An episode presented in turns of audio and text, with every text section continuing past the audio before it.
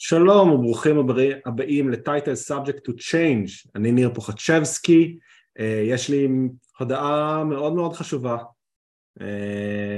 היה לנו invasion לאחרונה, ו- ולקחו פיקוד, חבר'ה של טופ שבע, ואנחנו עשינו מיזוג בעצם של, ה- של התוכניות של טופ שבע ושל טייטל Subject to Change, אז מצטרף אליי היום, נראה אם אני אוסיף את זה בפוסט, אבל התכנון המקורי שלי הוא להוסיף את Here Comes the Money, אז Here Comes the Money, עם הכסף הגדול של הפודיום, דוקטור עומר ברקוביץ'. אני, אני באתי על תקן מפקח, לראות שהכל פה מתנהל בצורה מקצועית וראויה. עד שתיקח את האוזניות ותשתלט לגמרי. חוזר אלינו ירון גם, שהודח בפרק הקודם. ירון, מה שלומך? בסדר, מה שלומך? אני בסדר. ירון לצערנו לא, לא יחזור באופן קבוע לתוכניות, אבל כשנדבר על איי דאבליו או כשנרצה להתבחין על דאבליו דאבליו אי, הוא הבן אדם הראשון שנקרא לו, מבטיחים. אז זה, זה כיף, כיף להיות איתך. ו... והבן אדם שבגללו בעצם אנחנו עושים את הפרק קאונטרמניה הזה, ניב להב. ניב, מה שלומך? ספר קצת על עצמך. שלום. קודם כל, תודה שהזמנת אותי. אני צופה בהפקות כבר שלושים שנה, מאז מהדור של הילדים שגדלו על רסלמניה תשע, ואינסוף שידורים חוזרים בערוץ הספורט. ומאז, אתה יודע, כמו כולם, און אנד אוף, לפעמים קצת יותר, קצת פחות, אבל תמיד זה היה ברקע. משחק, גם כל הנושא, אני מאוד אוהב משחקי מחשב, משחקי פלייסטיישן, אז תמיד איפשהו זה, זה היה מילה, זה חלל אצלי, גם כששידרו את זה פחות. זהו, מאוד אוהב אבקות, ניו ג'פן, איי דאבליו, צורך כבד, מה שנקרא, של התוכן הזה. אז כיף שאתה איתנו. הסיבה העיקרית לפרק... ניר, לפני שנמשיך, ניב, אתה תהיה חייב לדבר יותר חזק, אחרת תהיה פערי עוצמה בסאונד שלא ישמעו אותך. כן, ואני לא יכול לטפל את זה בפוסט. או שאני אגביר, זה גם אפשר. מעולה. אז כיף שאתה איתנו, ניב, והבאתי אותך הפעם כחיזוק לירון, הוא בדרך כלל ה-voice of the voiceless, או ה-voice של, של הרוב, אבל אני, הפודקאסט שלי, אז אני מדבר על מה שאני רוצה עם מי שאני רוצה, אז, אז הוא המיוחד. voice of reason. voice of reason. ניתן לאחרים להחליט את העניין הזה. הרעיון בגדול הוא לתת איזשהו סוג של קאונטרמניה, לניתוח של המניה, שניב התלונן בפניי שהיה מאוד מאוד חיובי ויותר מדי שמח והכל טוב ו- ו- וכיף לנו אחרי הרסלמניה המאוד מאוד מוצלחת הזאת, ואני רוצה להגיד להגנתי שחיפשתי אנשים שרצו שקודי ינצח ולא שרומן ינצ... יפסיד, אבל פשוט לא הצלחתי. אז כל מי שדיבר איתי לפני, לפני ההקלטה של הרסלמניה, או, או השתפכו לחלוטין על התוכנית, או שטענו שהערב השני היה ביזיון, אחד מתוך עשר, רק בגלל המיין איבנט, והתעלמו לחלוטין מכל שאר הדברים שהיו נהדרים עד אותו רגע. אז דבר ראשון, יש לכם איזשהו משהו... על, על שאר הקארד שאתם רוצים uh, לדבר. אני יודע שלירון היה השגות מאוד גדולות על, על הטענה שלי שהקרב זוגות היה הקרב זוגות הכי גדול שאי פעם היה. לא, זה לא הייתה הטענה שלך, הטענה שלך הייתה שזה היה קרב זוגות הכי טוב בהיסטוריה, וזה, על זה הייתה לי השגה הכי גדול בהיסטוריה של דאבליו דאבליו אי, אני נתתי לך את זה. אוקיי. יש לך עוד משהו על, על שאר הקארד, על שאר הסיפורים? אני אגיד שזה... אפילו שאני פחות... שאלה, שאלה חשובה, דעתך על טייטוס אניל כשדרן, כי מסתבר שלא כולם היו תמימי דעים לדעה שלי שהוא עשה עבודה מחורבנת.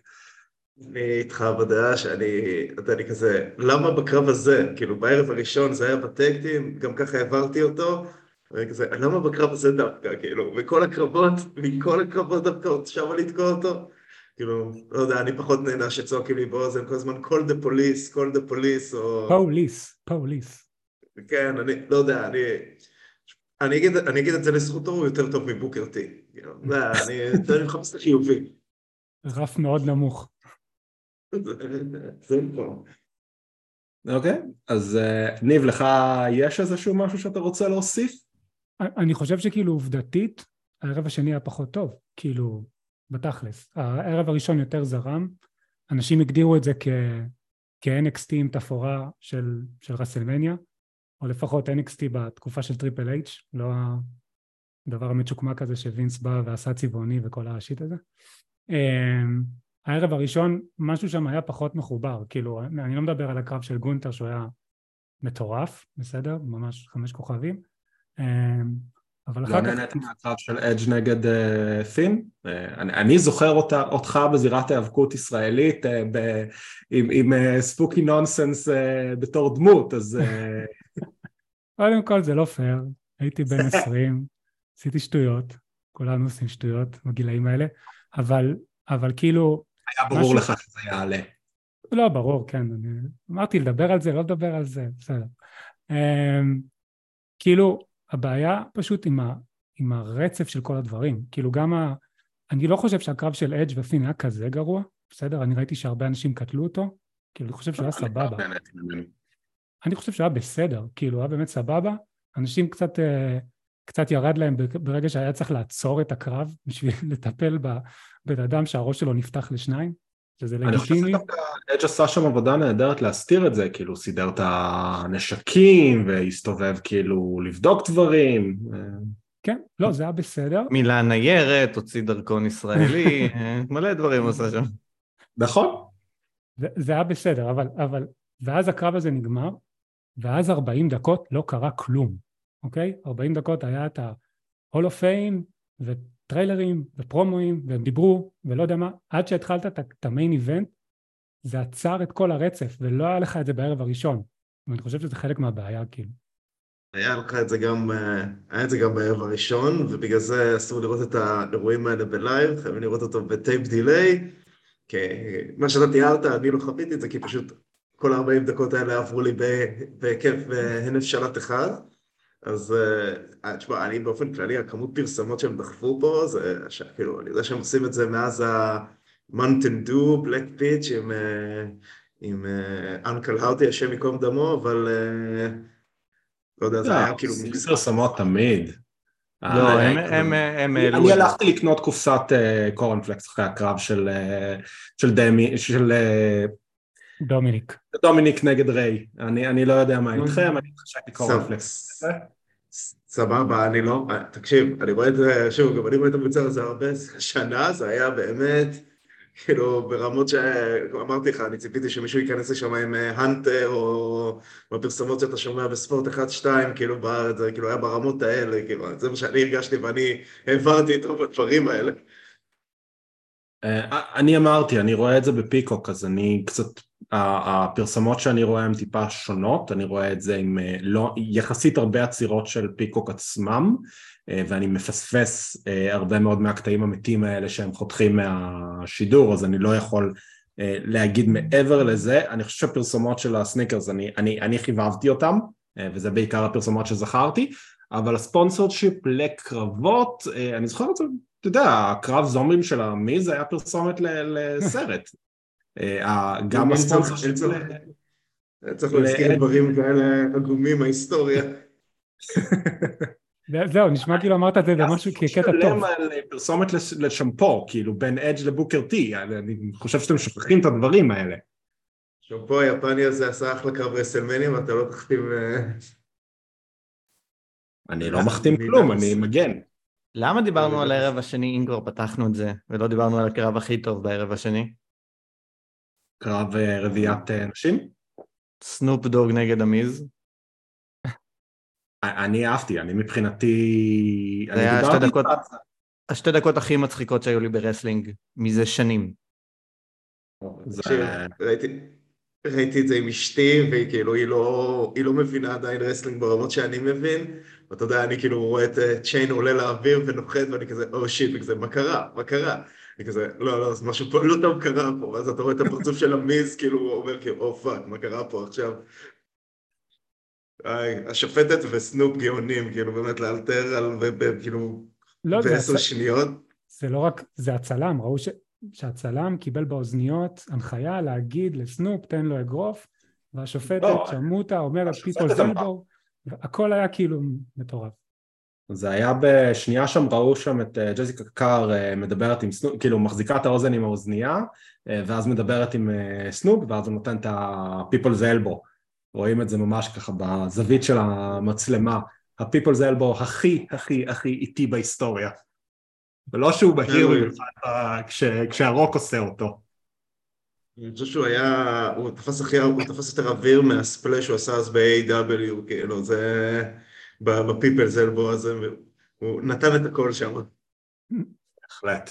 זה, זה, גם מה שהם עשו בערב הראשון עם מקאפי, סנופ והמיז, זה אחת הסיבות שאני אוהב והאבקות, כי אין שום קונסטלציה אחרת ששלושת האנשים האלה ימצאו את עצמם באותו מקום ויבדרו אותי.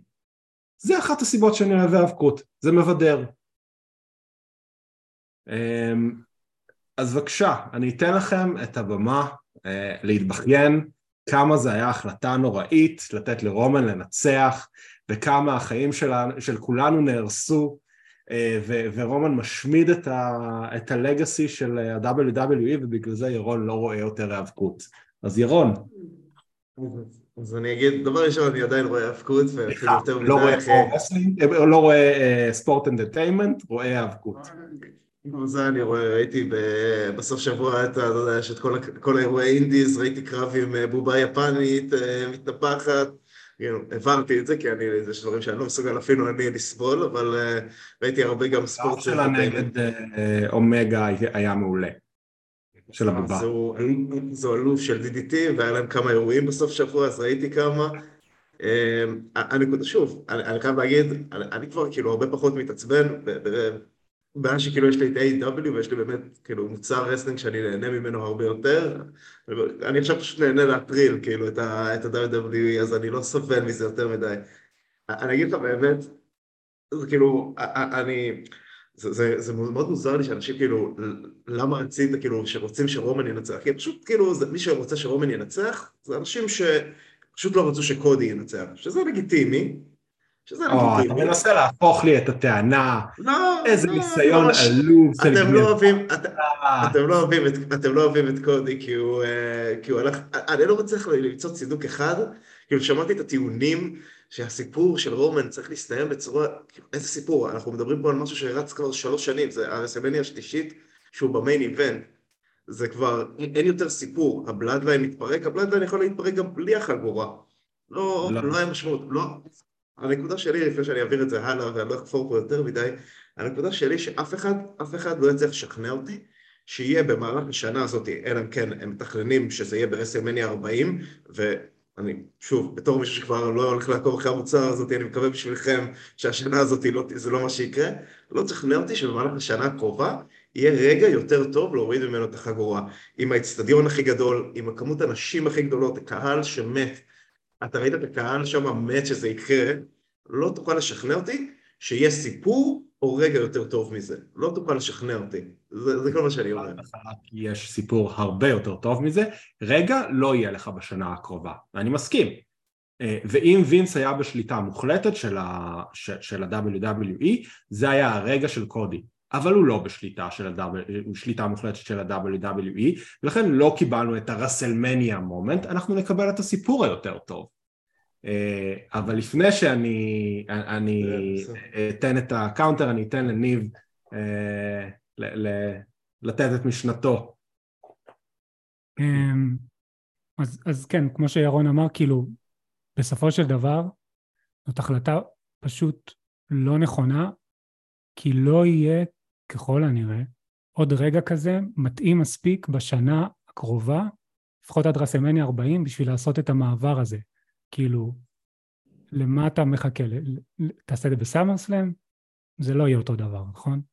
בסופו של דבר, רסלמניה זה הקליימקס של כל השנה, מה שבנית במשך שנה שלמה.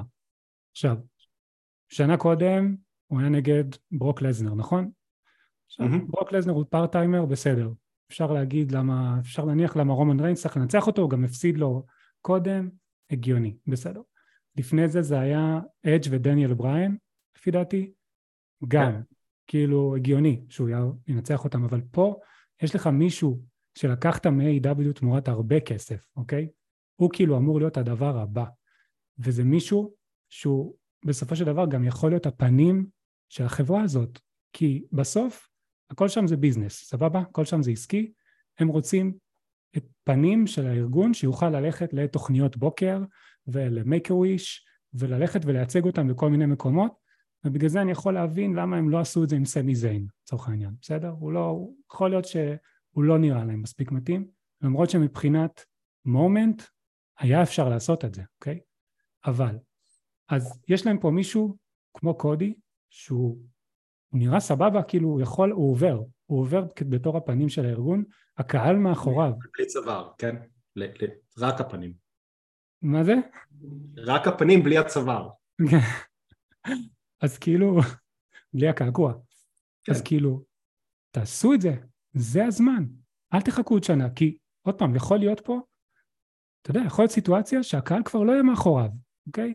זה קרה כבר בעבר, עם מתאבקים שלא, אתה יודע, לא עשו את זה ברגע הנכון, וכל ה, כל ההייפ כבר נעלם. ואז כאילו, זהו, פספסת את ההזדמנות, זה כבר לא יחזור על עצמו. ו, ואתה יודע, כל ה... לא יודע מה, אני רואה כבר תוכניות, באמת, המון המון זמן, אני יודע מתי יש מכונת קהל, אוקיי? כל ה... אני לא, לא מתרשם יותר מהוואו, בכניסה שלו, אין מצב ש, שאין שם איזה מישהו שנותן איזה כפתור בהפקה. אני לא מאמין שזה, שזה הקהל עצמו. אז כאילו, הם מאבדים פה, הם מאבדים פה את ההייפ, לפי דעתי, וזה היה פה הזדמנות מאוד גדולה. אוקיי. עומר, אתה רוצה ל... להתחיל לתת את הקאונטר, או שאתה רוצה לתת לי את ה... אני רוצה רק לעשות סטרקצ'ר, ואז אני אעביר את זה אליך, כי אין לי ספק שאני ואתה נגיד אותו דבר פעמיים, אז חבל. אני רק רוצה להתייחס לזה שיש פה אה, שלוש שאלות שונות, שעם שניים מהם אני וארבעתנו נסכים, ורק על אחת מהם אנחנו לא מסכימים. שאלה הראשונה היא שאלת הרסלמניה. גם אני וגם ניר נסכים שהרגע הכי גדול אמור לגרות ברסלמניה. אני לא חושב שיש לזה ספק, שהמיין איבנט של רסלמניה זה הזמן שהדבר הכי גדול ברסלינג, או לפחות ב-דאבליו דאבליו אי, צריך לקרות. אין על זה ויכוח. הם היו צריכים מראש לבנות את הסיפור הזה, ככה שהוא מסתיים במיין איבנט של רסלמניה. אין על זה ויכוח. דבר שני שאין עליו ויכוח... אני רוצה להגיד על הנקודה הזאת, שכבר שנים זה לא קורה ככה. כן. שרסלמניה היא לא סוף סיפור בהרבה מאוד דברים, תשימו לב על דומיניק וריי, תשימו לב אפילו שרלוט וריה בצורה מסוימת בחגורת אן אקס טי בזמנו, זה לא הסוף של הסיפור, ברוב הסיפורים הם לא סוגרים את הסיפור ברסלמניה, הרבה מאוד פעמים יותר מזה, הם מתחילים את הסיפור ברסלמניה, זה שפין ואג' סוגרים את הסיפור שלהם עכשיו ברסלמניה, וזה סיפור ארוך, זה היוצא מן הכלל, ולא הכלל בשנים האחרונות. כי תמיד יש רסלמניה בקלאש וחייבים לעשות רימאץ'. נכון. אז זה דיון אחד שאנחנו נסכים. הדיון השני שנסכים, זה היה הרגע המושלם לקודי. קודי, הרגע הזה לא יחזור. כן, זה היה ה-C. עכשיו, זה מגיע מתוך זה שאנחנו לא מסכימים על מה שאתה אומר, שהוא מתאים להיות ה-Face of the Company, אני לא חושב, ואני חושב שטוני הסכים איתי, ובגלל זה הוא לא היה ה-Face of the Company שם. זאת אומרת, יש לא מעט שחושבים שהוא לא כזה גדול ולא כזה מתאים להיות. האם אפשר לבנות אותו? בטח שאפשר לבנות אותו להיות ה-Face of the Company, אבל הוא לא כזה בחירה טבעית, שאתה אומר, וואי, איזה כיף שנפל לי בחור כזה. הוא אחלה למיד קרד העליון לריצת אליפות אחת, שתיים אפילו, אבל הוא לא, הוא לא ג'ון סינה, כן? הוא לא ברוק לזנר, הוא לא רומן ריינס. אבל זה כן היה הרגע המושלם לקודי. איפה אנחנו לא מסכימים? שבהינתן שעכשיו ערב רסלמניה, ערב שתיים, ואנחנו צריכים לקבל החלטת בוקינג לפי הסיפור בשנייה הזאת, רומן ריינס היה צריך לשמור. זאת אומרת, היה צריך לבנות את זה מראש, הוא מאבד את זה ברסלמניה, אבל ערב רסלמניה, כשזה הסיפור שסופר, רומן ריינס היה חייב לצאת עם החגורה, אחרת זה היה סיום אנטי-קליימקטי מטורף לרומן ריינס. שוב, לקודי זה היה מושלם, אבל הרבה יותר אכפת לי מרומן ריינס. אז... אני רוצה להגיד כמה דברים על, על מה שנאמר פה עד עכשיו.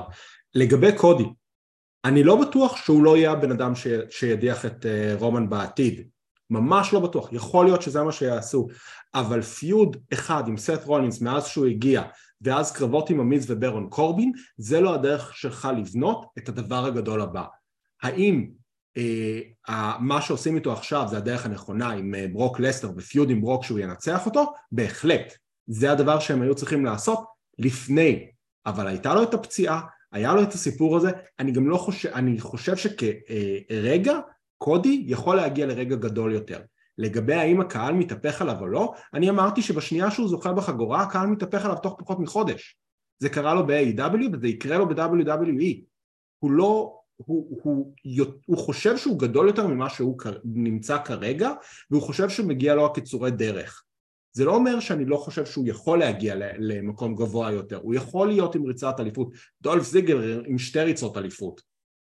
האנשים יכולים להגיע לדברים האלה. לגבי המומנט המושלם, זה ממש לא היה המומנט המושלם, אתה לא בנית את הסיפור להיות שם. הסיפור של האימפריה של רומן, אימפריות נופלות מבפנים, וזה הסיפור שצריך לספר. אימפריה לא מגיעה ומתפורקת ברגע אחד. היה לך את החלק הראשון של רומן מוג'י, הבנייה של רומן ושל האימפריה של הבלאדליין ושל כל המשפחה הזאת, אחר כך היה לך את האקט השני, שזה הביסוס עם הגירה של כל החגורות, עם הוספה של סמי והסיפור של סמי שם, ואז התחלה של האקט השלישי, זה כל הפריקשן שיש לך בתוך המשפחה, וזה מה שיפיל את רומן בסוף, כי רומן כבר לא מנצח בלי המשפחה שלו, וכולם שמים לב לזה, וירון שם לב לזה, וניב שם לב לזה, ועומר שם לב לזה, ואנשים התחילו לשים לב לזה גם בפרומואים, כי רומן תמיד צריך את המשפחה שלו. ועכשיו הדבר שהוא עושה, זה להרחיק את המשפחה שלו, חלק ממנה, את האוסוז, לאט לאט, אם זה להגיד להם, אל תבואו לקרב הזה, לכו אה, לשאר הערב במטוס, יש לכם שם אה, משהו שאני לא אצא גזען, ולא אגיד את השם שלו, והרוס אותו. רומן תמיד היה זה שיגרום למפלה שלו, היוערה שלו, המחשבה שלו מאחורי הסיפור.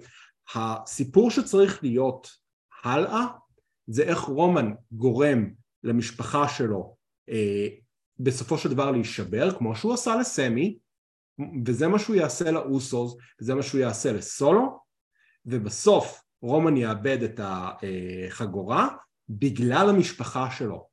או בגלל שג'יי בצורה אקטיבית ייתן לו את הסופרקיק לפרצוף, כמו שעומר רוצה, או בגלל שהמשפחה שלו כבר לא תהיה שם.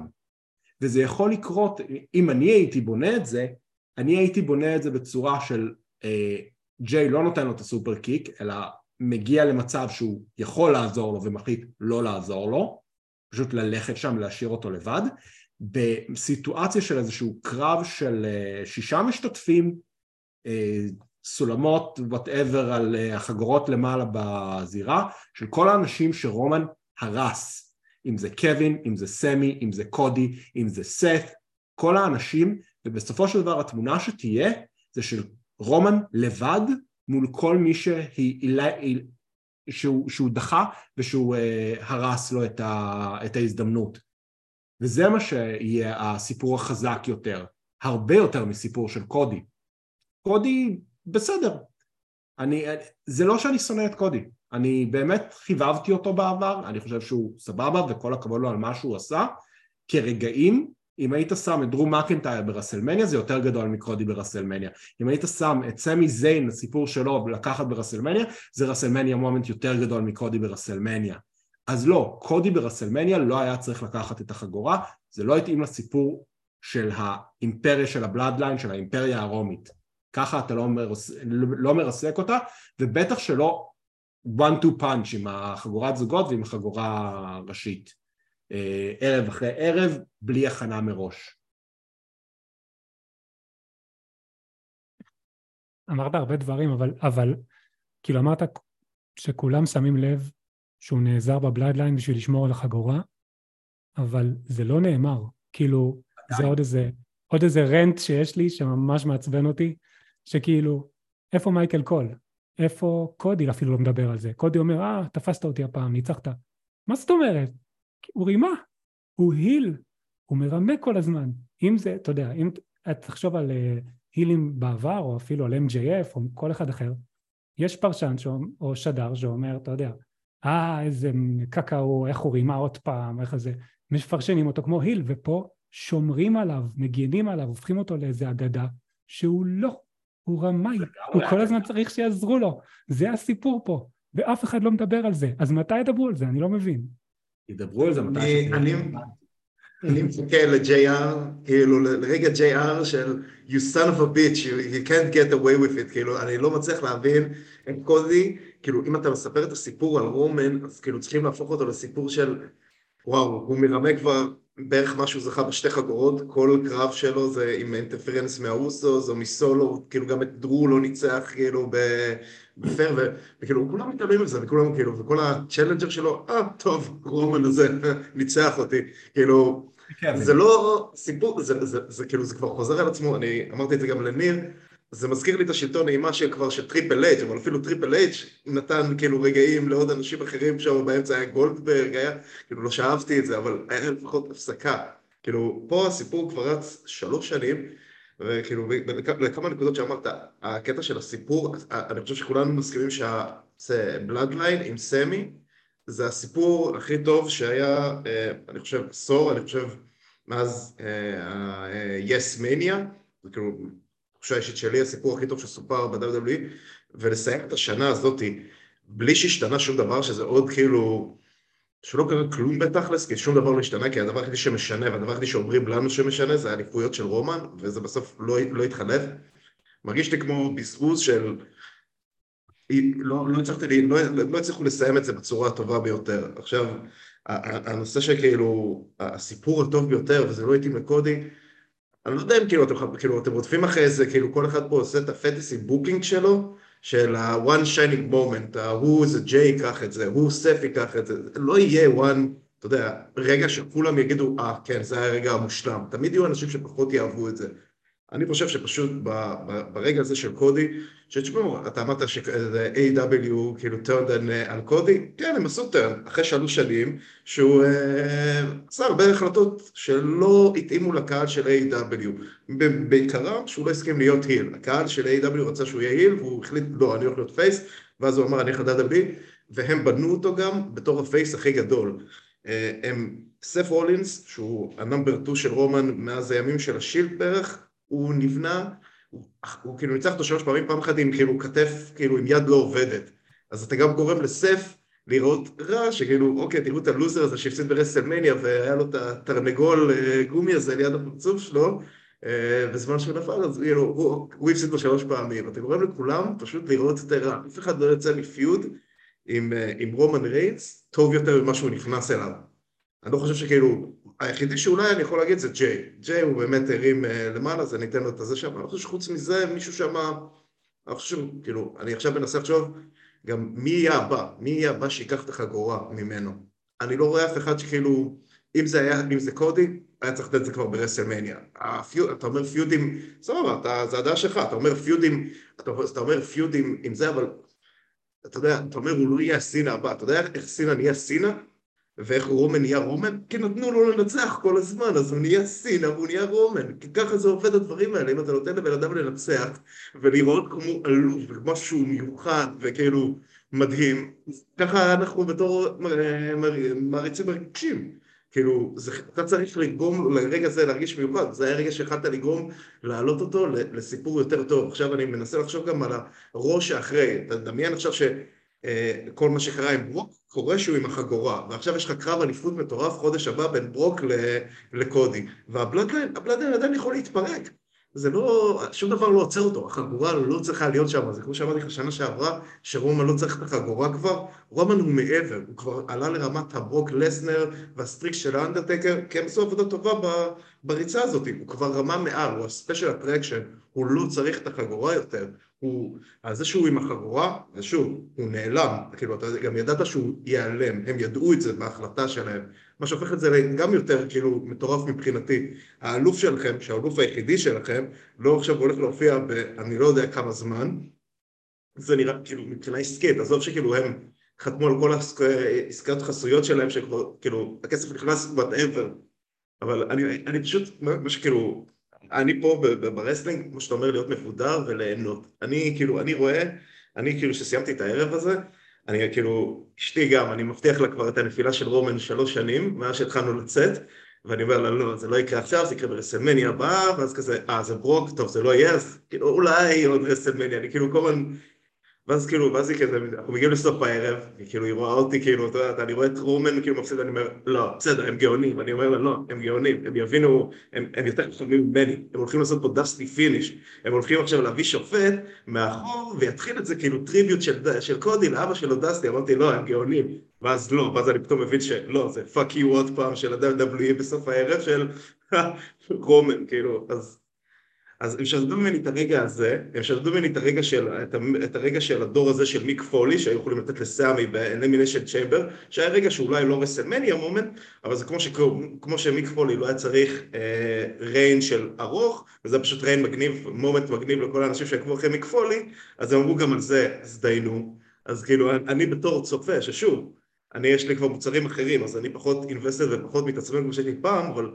אז כאילו, בשביל מה אני פה? בשביל לבנות את הסיפור המושלם לרומן עוד שבועיים? סבבה, אתה כאילו, אתה ועומר אוהבים את זה יותר? אני פה בשביל כאילו ליהנות, תראו את ה... לא יודע, אני לא יודע איך להסביר את זה בצורה טובה, אבל אני פה בשביל כאילו ליהנות. בשביל פורמנס. אבל אני... כן, ואני כאילו, לא אפילו מומנט, הסיפורים, אני פה את הסיפור הכי טוב, שכאילו, אתה יודע, כאילו, אתה אומר, נופל מבפנים, וסמי כאילו היה מבפנים, הוא היה בלאטליין, הוא עזר להם, הוא הפיל אותם כאילו מבפנים, ואז, ואז קווין, שהוא כאילו בהתחלה של הריין שלו, בכל הפרימט שלו, ברואל רמבל, ועכשיו, אתה אומר, והנה קודי, הקנקרינג הירו, מי שהכניס אותנו לערה הבאה, אני רוצה לראות את ההתקדמות, ואז אתה, את ההתקדמות הבאה, ואז כאילו אומרים לך, לא, אתה עדיין לא הולך לקבל רומן למינימום ארבע חודשים, כי זה לא יקרה לפני רסלמניה. אני בתור מעריץ, ומה שאני ראיתי בקהל ברסלמניה, אני סיימתי את הערב, וכאילו, טוב, אוקיי, נראה מה יהיה ברור, כאילו, כמה גרוע זה יהיה ברור. זה כאילו הייתה תחושה שסיימתי את הערב, ואני חושב שכאילו, אני חושב שהרבה אנשים סיימו את, את, את הערב בתחושה כזאת, ואם הרוב קיבלו את זה ככה, אני לא חושב שזו הייתה ההחלטה הנכונה. אז אני יכול להגיד לך שלא הרוב קיבלו את זה ככה. לפחות מהסקר ש... שעשינו ב... בטוויטר של Title Subject to Change, היה לך רוב או שרומן יפסיד או שרומן ינצח. האמת היא, היה לך רוב שרומן ינצח בכלל, שרצו. שרצו אני, או אני ש... שאימרו, או שציפו שזה מה שיקרה? לא, לא, שרצו. Okay. השאלה הייתה, מי רציתם ש... מה רציתם שיקרה? שרומן יפסיד, שקודי ינצח, או שרומן ינצח. אני הופתעתי מזה שהרוב רצו שרומן ינצח, זה היה הבדל על כל אחד, אבל עדיין, זה, הרוב רצו שרומן ינצח, אחרי זה היה לך שקודי ינצח, אחרי זה היה לך שקודי יפסיד. אני, הטענה שלי דרך אגב... אפשר רק ש... תיקון קל, כי אני פשוט רואה את הסקר הזה מולי פה כרגע, ואני רוצה למנוע, את, לעצור את השדידה, את הגנבת דעת הנוכחית הזאת, אז הסקר שהעלית עכשיו, כאילו, או שאתה מדבר על הסקר לפני רסלמניה, ואני מתבלבל. לא, לא, סקר שאלתי אתמול. אז הסקר שאלת אתמול, האופציות בהם היה שרומן יפסיד, שקודי ינצח, או שרומן ינצח, כי הפרדת פה את השתי אופציות שרומן ינצח, זה למעלה האמת הפייבורית, כי עשרים ושלוש בחור רצו שרומן יפסיד, שלושים ושש רצו שקודי ינצח, שזו אותה תוצאה, שרומן יפסיד, ורק ארבעים ואחד אחוז רצו שרומן ינצח. אז לפי הסקר שאתה העלית, הרוב רצו, לא משנה איך אתה מפצל את זה, קודי ינצח או רומן יפסיד, שרומן יפסיד. הפואנטה פה היא ההפרדה בין מי שבאמת רצה שקודי ינצח למי שמה שעניין אותו זה שרומן יפסיד, כמו שדיברת על הבת זוג שלך, שמה שהיא רוצה לראות זה שרומן יפסיד, כמו שאתה בעצמך אמרת לפני רסלמניה לי, שאתה רוצה שרומן יפסיד. זה לא שקודי עניין אתכם באמת ברמה כזאת, ש... שעניין אתכם הקטע, הרגע של קודי.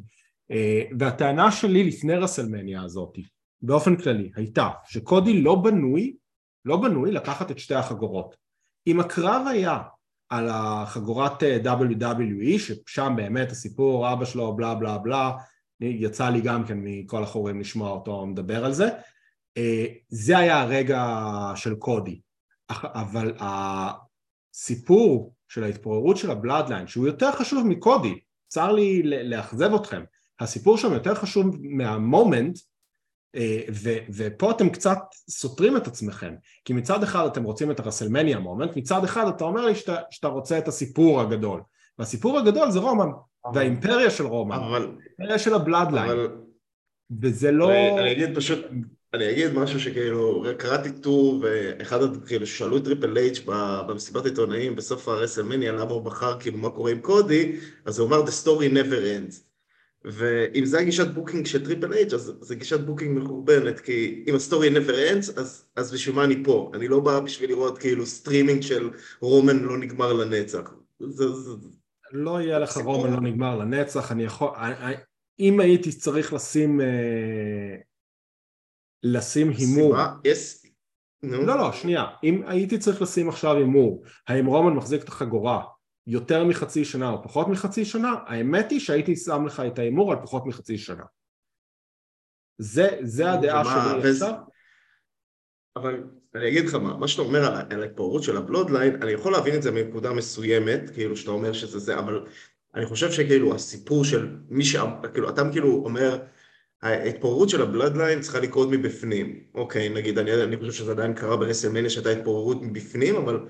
אבל בסופו של דבר, אתה רוצה שמישהו יקבל את הרב, אתה רוצה שמישהו ירוויח מזה שהוא מנצח את רומן, ולפי מה שאתה מתאר פה, זה כאילו, לא אכפת לי מי לוקח את התואר, זה כאילו רומן, כאילו רומן שרומן יפסיד, וזה כאילו נראה לי דרך לא, כאילו, דרך מבוזבזת לבזבז שלוש שנים שיצרתם מרומן ספיישל אטרקשן. אני גם אמרתי לך את זה בפודקאסט. מי שמנצח אותו יקבל הרבה מאוד, אוקיי?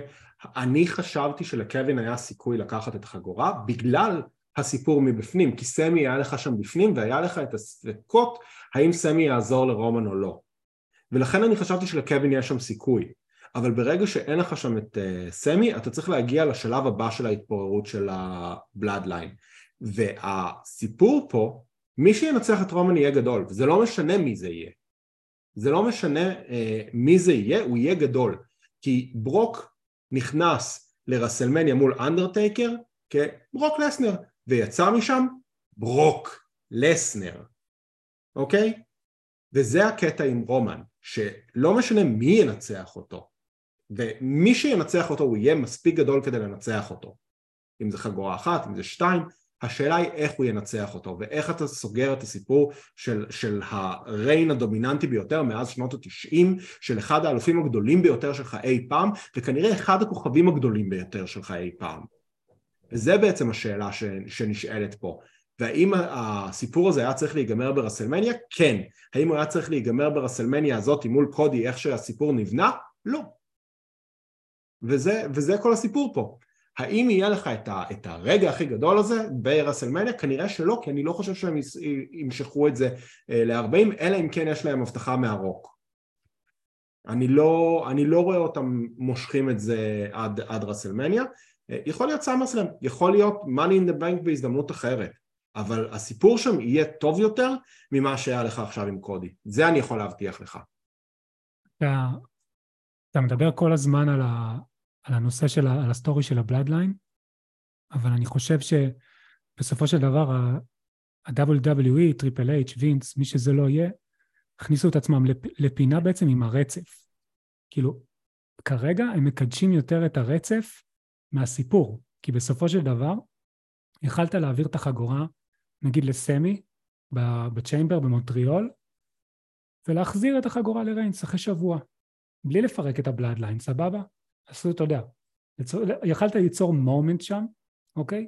כי זה היה מושלם, היה שם הכל, היה שם את הקהל, היה שם את כל האווירה, היה שם את הסיפור, ויכלת להחזיר את החגורה לריינס כדי שאחר כך, אתה יודע, יהיה את הקו מול קודי, אבל יכלת לייצר משהו. וכרגע הם רוצים נורא לשמור על הרצף הזה של ה... לעבור את האלף יום או whatever, ובשביל מה? הוא לא יעבור את ברונו, נכון? הוא לא יגיע על האלפיים ומשהו ימים, כן, אי אפשר לדעת, לא נראה לי שהוא הולך לעבור את ברונו, אז מה? אז כדי להגיד שהוא עבר את האלף יום, כאילו מה הפואנטה? זה, זה, זה סתם, פספסת פה שתי הזדמנויות לייצר אירועים, כי בסופו של דבר, תראה, עד היום, מדברים על, על האליפות של קופי קינגסטון, סבבה? שאני, אני לא השתגעתי על זה, ובסוף הוא הפסיד לברוק לזנר ב- בעשר שניות, אבל על זה פחות מדברים. כן מדברים על, ה, קופי מניה, איך שלא קראו לזה, שיש לו את המומנט שם. היה אפשר לעשות מומנט פה, ולדעתי זה התפספס, והיה אפשר לסגור סיפור שהוא לא את הבלאדליין, סבבה? שהיה אפשר לשמור על הבלאדליין, גם אם על אוויר תחגורה, אבל הם הגיעו לנקודה שהם לא רוצים לשבור את הרצף, ואז מתי זה יהיה נכון לשבור את הרצף? זה אחד ושתיים, כמו שדיברנו קודם, מי, מי, מי ראוי מספיק לשבור את הרצף הזה? כי בסופו של דבר, כמו שירון אמר, אף אחד עכשיו לא יצא טוב, אחרי שהוא הפסיד ל- לריינס, כאילו בובי לשלי, ברוק לזנר, דרו מקינטייר, שכנראה יעזוב גם ככה, אבל כאילו אין מישהו שהוא קונטנדר, שהוא נראה טוב מספיק בשביל לקחת את האליפות הזאת, ואני לא מקבל את זה שג'יי או סולו הם ראויים להיות uh, undisputed universal champions. עומר, נותן לך את הכבוד. נתייחס רק לדבר אחד, כי נתת הגבלה מאוד יפה בין קודי מניה לקופי מניה, כי מה קרה בקופי מניה? קיבלנו מומנט אדיר, זה היה בכלל הרסלמניה של מומנט, זה היה שם כמה מומנטס מאוד יפים. קופי לא נהיה כוכב יותר גדול בזכות זה. קופי איבד את החגורה לברוק לסנר וחזר מיד למקום הקבוע שלו בקארד, כי זה לא היה מספיק, ואם קודי היה זוכה ברסלמניה הזאת ב-Undisputed, ואז היה מאבד אותה שבוע אחרי זה, זה היה מינינגלס, לא היית בונה פה כוכב.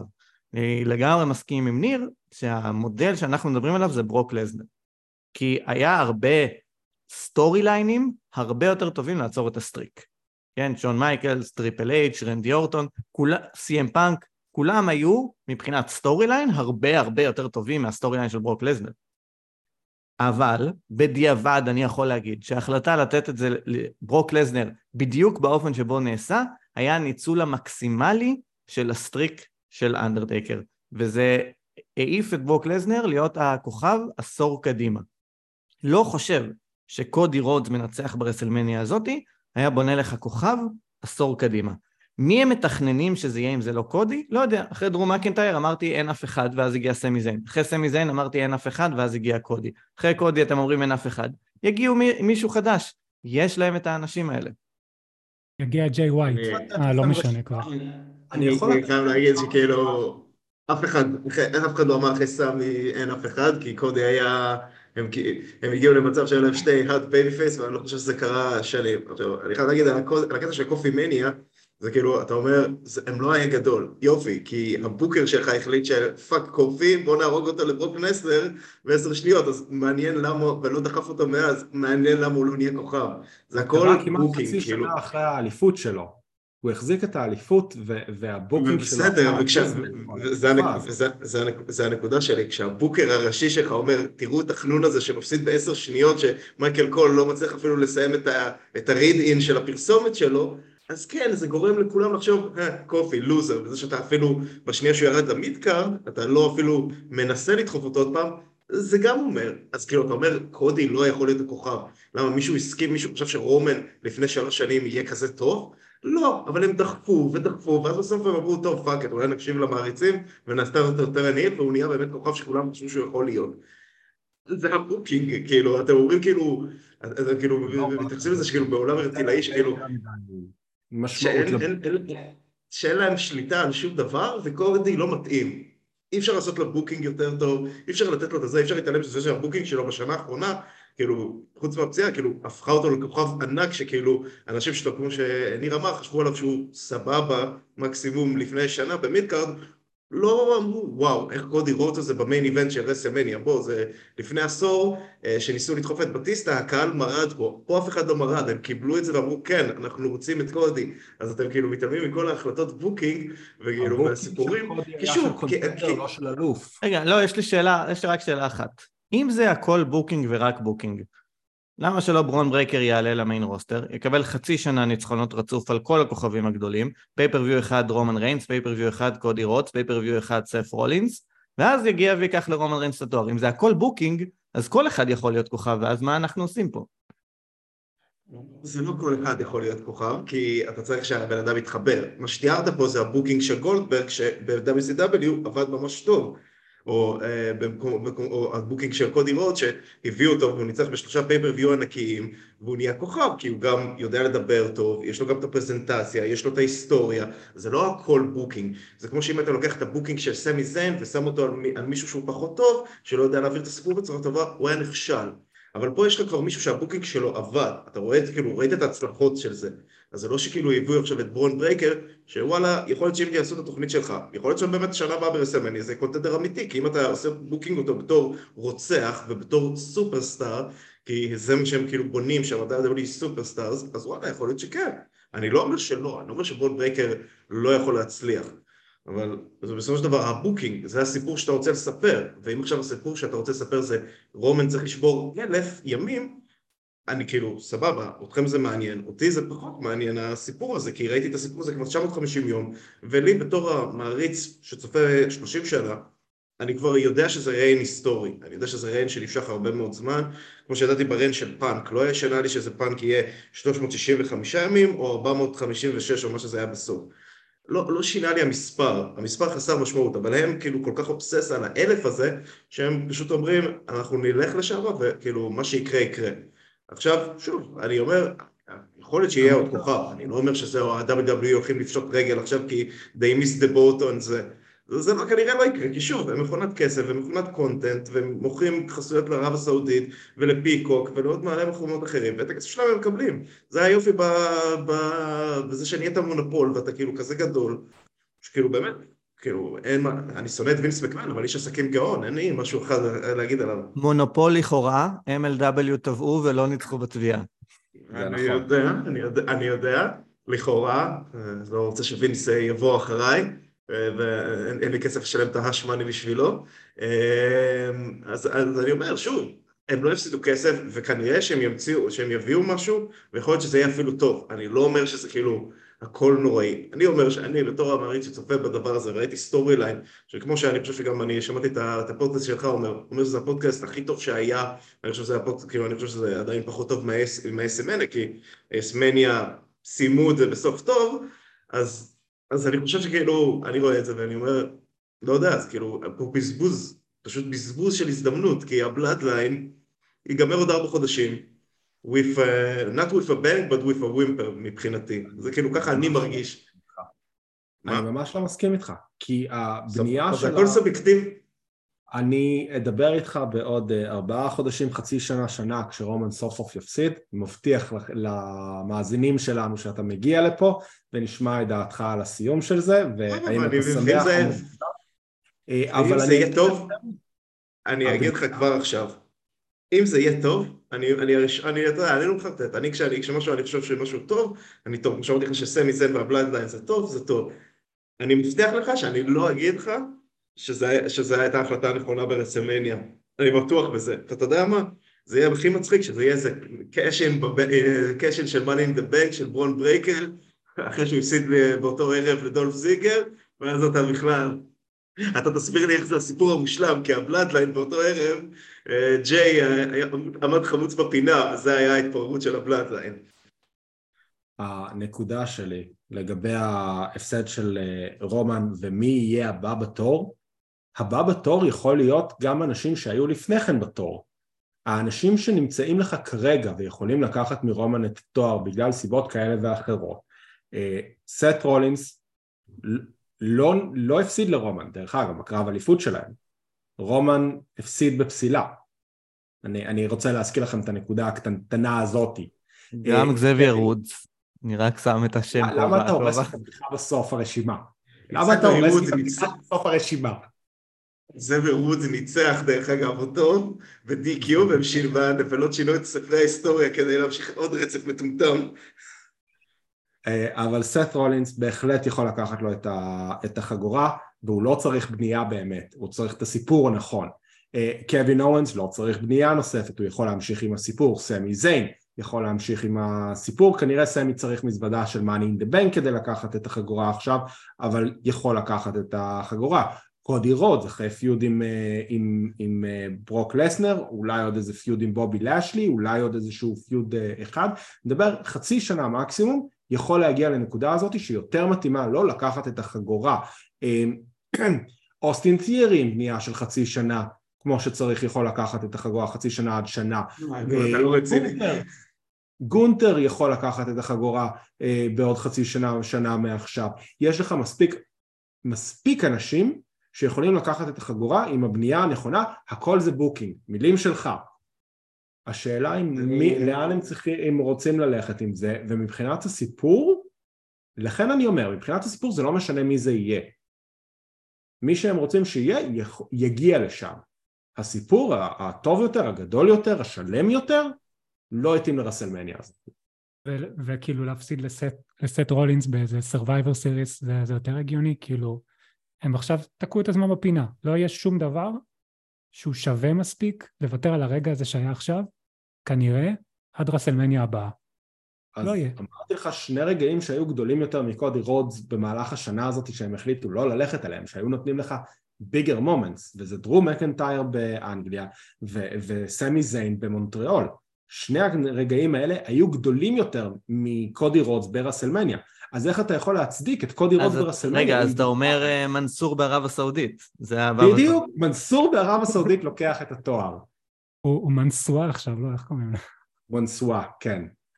אני חושב שבגימה כזה הוא יכול להגיע לערב הסעודית. לא, הוא לא. אני דיברתי על זה לפני כמה זמן, שאם מגיעים מכזה הם לא יכולים לתת לו להיכנס, ואם הוא מגיע לערב הסעודית הם כנראה יצטרכו לתת לו איזשהו, את הגימיק הישן שלו לקרב. זה, זה קורה. אבל אתה, היה לך רגעים יותר גדולים מהרסלמניה המומנט הזה. אתה לא יכול להתעקע על המומנט, כי המומנט זה, זה וינס. ווינס לא שולט בבוקינג כרגע, עד שאולי הוא, הוא מחליט לקחת את האוזניות ולהשתלט על הבוקינג באמצע התוכנית ולשנות את הכל, אבל, אבל טריפל אייץ' היה אחראי על זה. מכיוון שזה היה טריפל אייץ', זה היה ברור לי לחלוטין שהבחירה הנכונה היא לתת לרומן לנצח. ניתן להיסטוריה לשפוט אותנו. אני מאמין שהסיפור יהיה טוב יותר אחר כך, שה, שההפסד של רומן יהיה כסיפור, כסיפור, אני לא מדבר כמומנט, כסיפור יהיה יותר טוב. אם הם יצליחו לשמור אותי engaged על רסלמניה הבאה, והסיפור יהיה הרוק, לוקח ממנו את התואר ואת הטרייבל צ'יפ טייטל, בזה זה גם יהיה לך מומנט גדול יותר. אבל זה, זה כבר משהו אחר. אתה צוחק, אתה יודע משהו? תשמע את הפרק של, של הפודיום, עם עומר וחגי, מדברים עם, עם אורן יוסיפוביץ'. אורן יוסיפוביץ' זה בדיוק האנשים ש-דאבליו דאבליו אי מנסים להביא לרסלמניה הזאת ולראות, וכל פעם ה-Road to רסלמניה, ותשמע איך הוא דיבר, כמה שהוא שמח שרומן ניצח, בגלל הבנייה של קודי לפני הזה, ובגלל ה-Foregone Conclusion ש- שקודי ינצח, הוא שמח. וזה בדיוק האנשים ש- שרסלמניה בשבילם. סאמר סלאם בשבילך. גם יש אנשים שסברים הרנן זה בשבילם, הכל טוב, אתה יודע, זה, זה גם מקבלי אחלה רייטינג בריץ עשר שנים, זה לא אומר שאני רוצה לראות סברים הרנן, אני לא רוצה, הרוק ברסלמניה, והוא מנצח את רומן, תשמע, באמת, אם הם עושים את זה, הלוואי שהם יסגרו יום אחרי, כאילו, כי זה היה באמת הבחירה הכי נוראית שאפשר לעשות לפי דעתי, אבל שוב, נראה לי כבר דיברנו על זה, דיברנו על הנושא מספיק. לא, אתה טועה. זה, זה הרגע הכי גדול שהם יכולים לעשות, והתחרה ברגעים הגדולים ביותר בהיסטוריה של, של החברה. כמומנט. לראות את הגופה של הרוק, עושה את הפיפל אלבו, יותר גרוע מסנופ דוג, ומנצחת את הטרייבל צ'יפ אחרי ארבע שנים, כן. What a great moment. סבבה, העודים הקאז'ואל ש... סבבה, העודים הקאז'ואל שיום למחרת, וכאילו גם אורן יוסיפוביץ' עם כל הכבוד, הוא לא הבן אדם שעוקב שבוע אחרי שבוע, סבבה, להם סבבה, לי, הבן אדם שאשכרה קונה את החולצות המקורבנות שלהם, מזמין את הפייפרוויו, אני לא רוצה את זה, אתה רוצה את זה? Go for it, אני כאילו, אני מביא את הכסף שלי לחברה אחרת פשוט. טוב, בנימה אופטימית זאת, יש למישהו עוד משהו להוסיף על, ה... על ההחלטה? אבל ששיין נפצע, הוא היה יכול להיות הבא בתור. אם שיין היה אחראי על הבוקינג שלו, אני בטוח שהוא היה הבא בתור. קראתי כתבה שהוא רצה לקחת את התואר מברוק בשנה שעברה אחרי רמבל. והתקליט שלו. פרטו אותו לכל ארוחות, כן. טוב, אז נעבור לנושא הבא שלנו. אני, אני כנראה, זה כנראה ניר ושאר הפאנל לא מסכימים. אני חושב שאני כן רואה,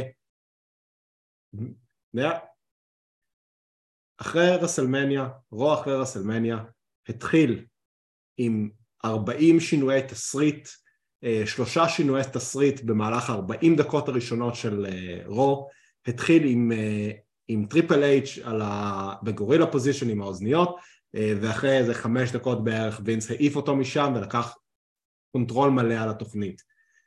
הרו עם הביקורות הכי גרועות אי פעם בהיסטוריה, עם הדירוג הכי נמוך אי פעם בהיסטוריה, היה הרבה מאוד פרומואים מכניים, היה עבודה נוראית של כולם. אני חושב שעומר דיבר על זה בטופ שבע, על הנייר, רוב מה שהיה שם היה אמור לעבוד בצורה הרבה יותר טובה, אבל מכיוון שהרגשת שם את היד המכוונת של וינס, זה היה רע. כולנו חיכינו ליום שישי לאחר מכן, וליום שני לאחר מכן, שזה שישי ושני האחרונים, לראות מה, מה הולך לקרות, ומה שראינו זה בעצם חזרה להמשך של טריפל אייץ' לדעתי, מבחינת איך שאני רואה את הבנייה, מבחינת איך שאני רואה את הסיפורים וההצגה של אנשים. אני כן יכול להגיד שיכול להיות שזה היה הציפיות שלי להפתעות ועליות וחזרות של אנשים, רק לראות את, את מאט רידל חוזר היה קצת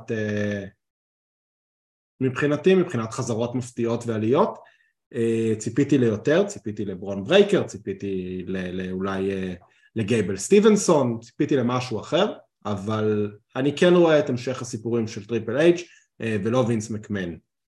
אז ירון, אתה חושב שווינס עדיין שולט ב-מאה אחוז בסיפור שם? Go for it.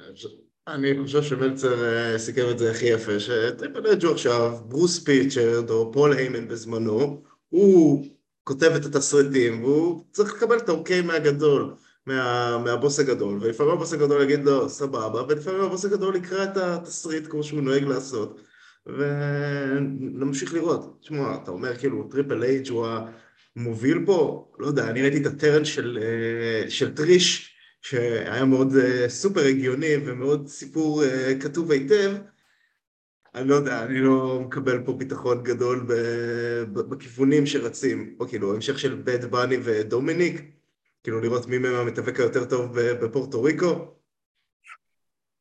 לא, אני עדיין חושב שמי שמנהל את העניינים שם זה, זה וינס, אתה רואה את זה גם במילים שמשתמשים, זה כבר לא, זה עוד פעם עם ה-Championship Opportunity, כי אסור להגיד טייטל שוט, אני זה כאילו, אני גם חושב שהוא גם שלט בזה כבר חודשים לפני, זה כאילו, פשוט לא יצאו עם זה, כי הוא רצה לבחור את החברה, אבל לא נראה לי שזה, כאילו, לא נראה לי אפשר, כאילו, אתה יכול לראות את השפה, אתה יכול לראות את הבוקינג, ג'וני גרגנו חזר להיות גמד נמוך, אני לא חושב שזה, אני לא מרגיש מספיק שדברים השתנו. עומר? אני חושב את זה כבר תשעה חודשים.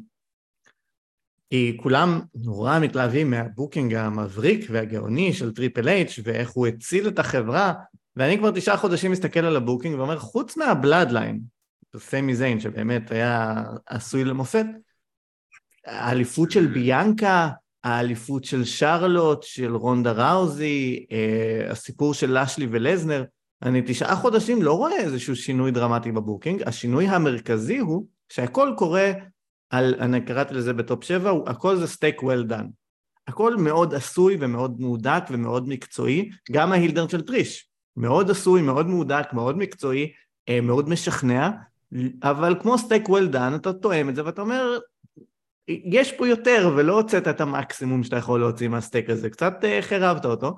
אתם גם אומרים את אותו דבר על המיין איבנט של רסלמניה, שזה מאה אחוז החלטת טריפל אייץ' של, לא, לפעמים אני צריך תנה, לפעמים אני צריך את הסטייק נע, לפעמים אני צריך את הטעם, ואני מקבל מה, מהזווית הזאת, כי אני מרגיש ככה לגבי כל הבוקינג של טריפל אייץ', וכל מי שראה אן אקס טי תמיד אמר, שבוע אחרי שבוע, תוכנית מאוד בנאלית, ובסיומו פייפריוויו מעולה.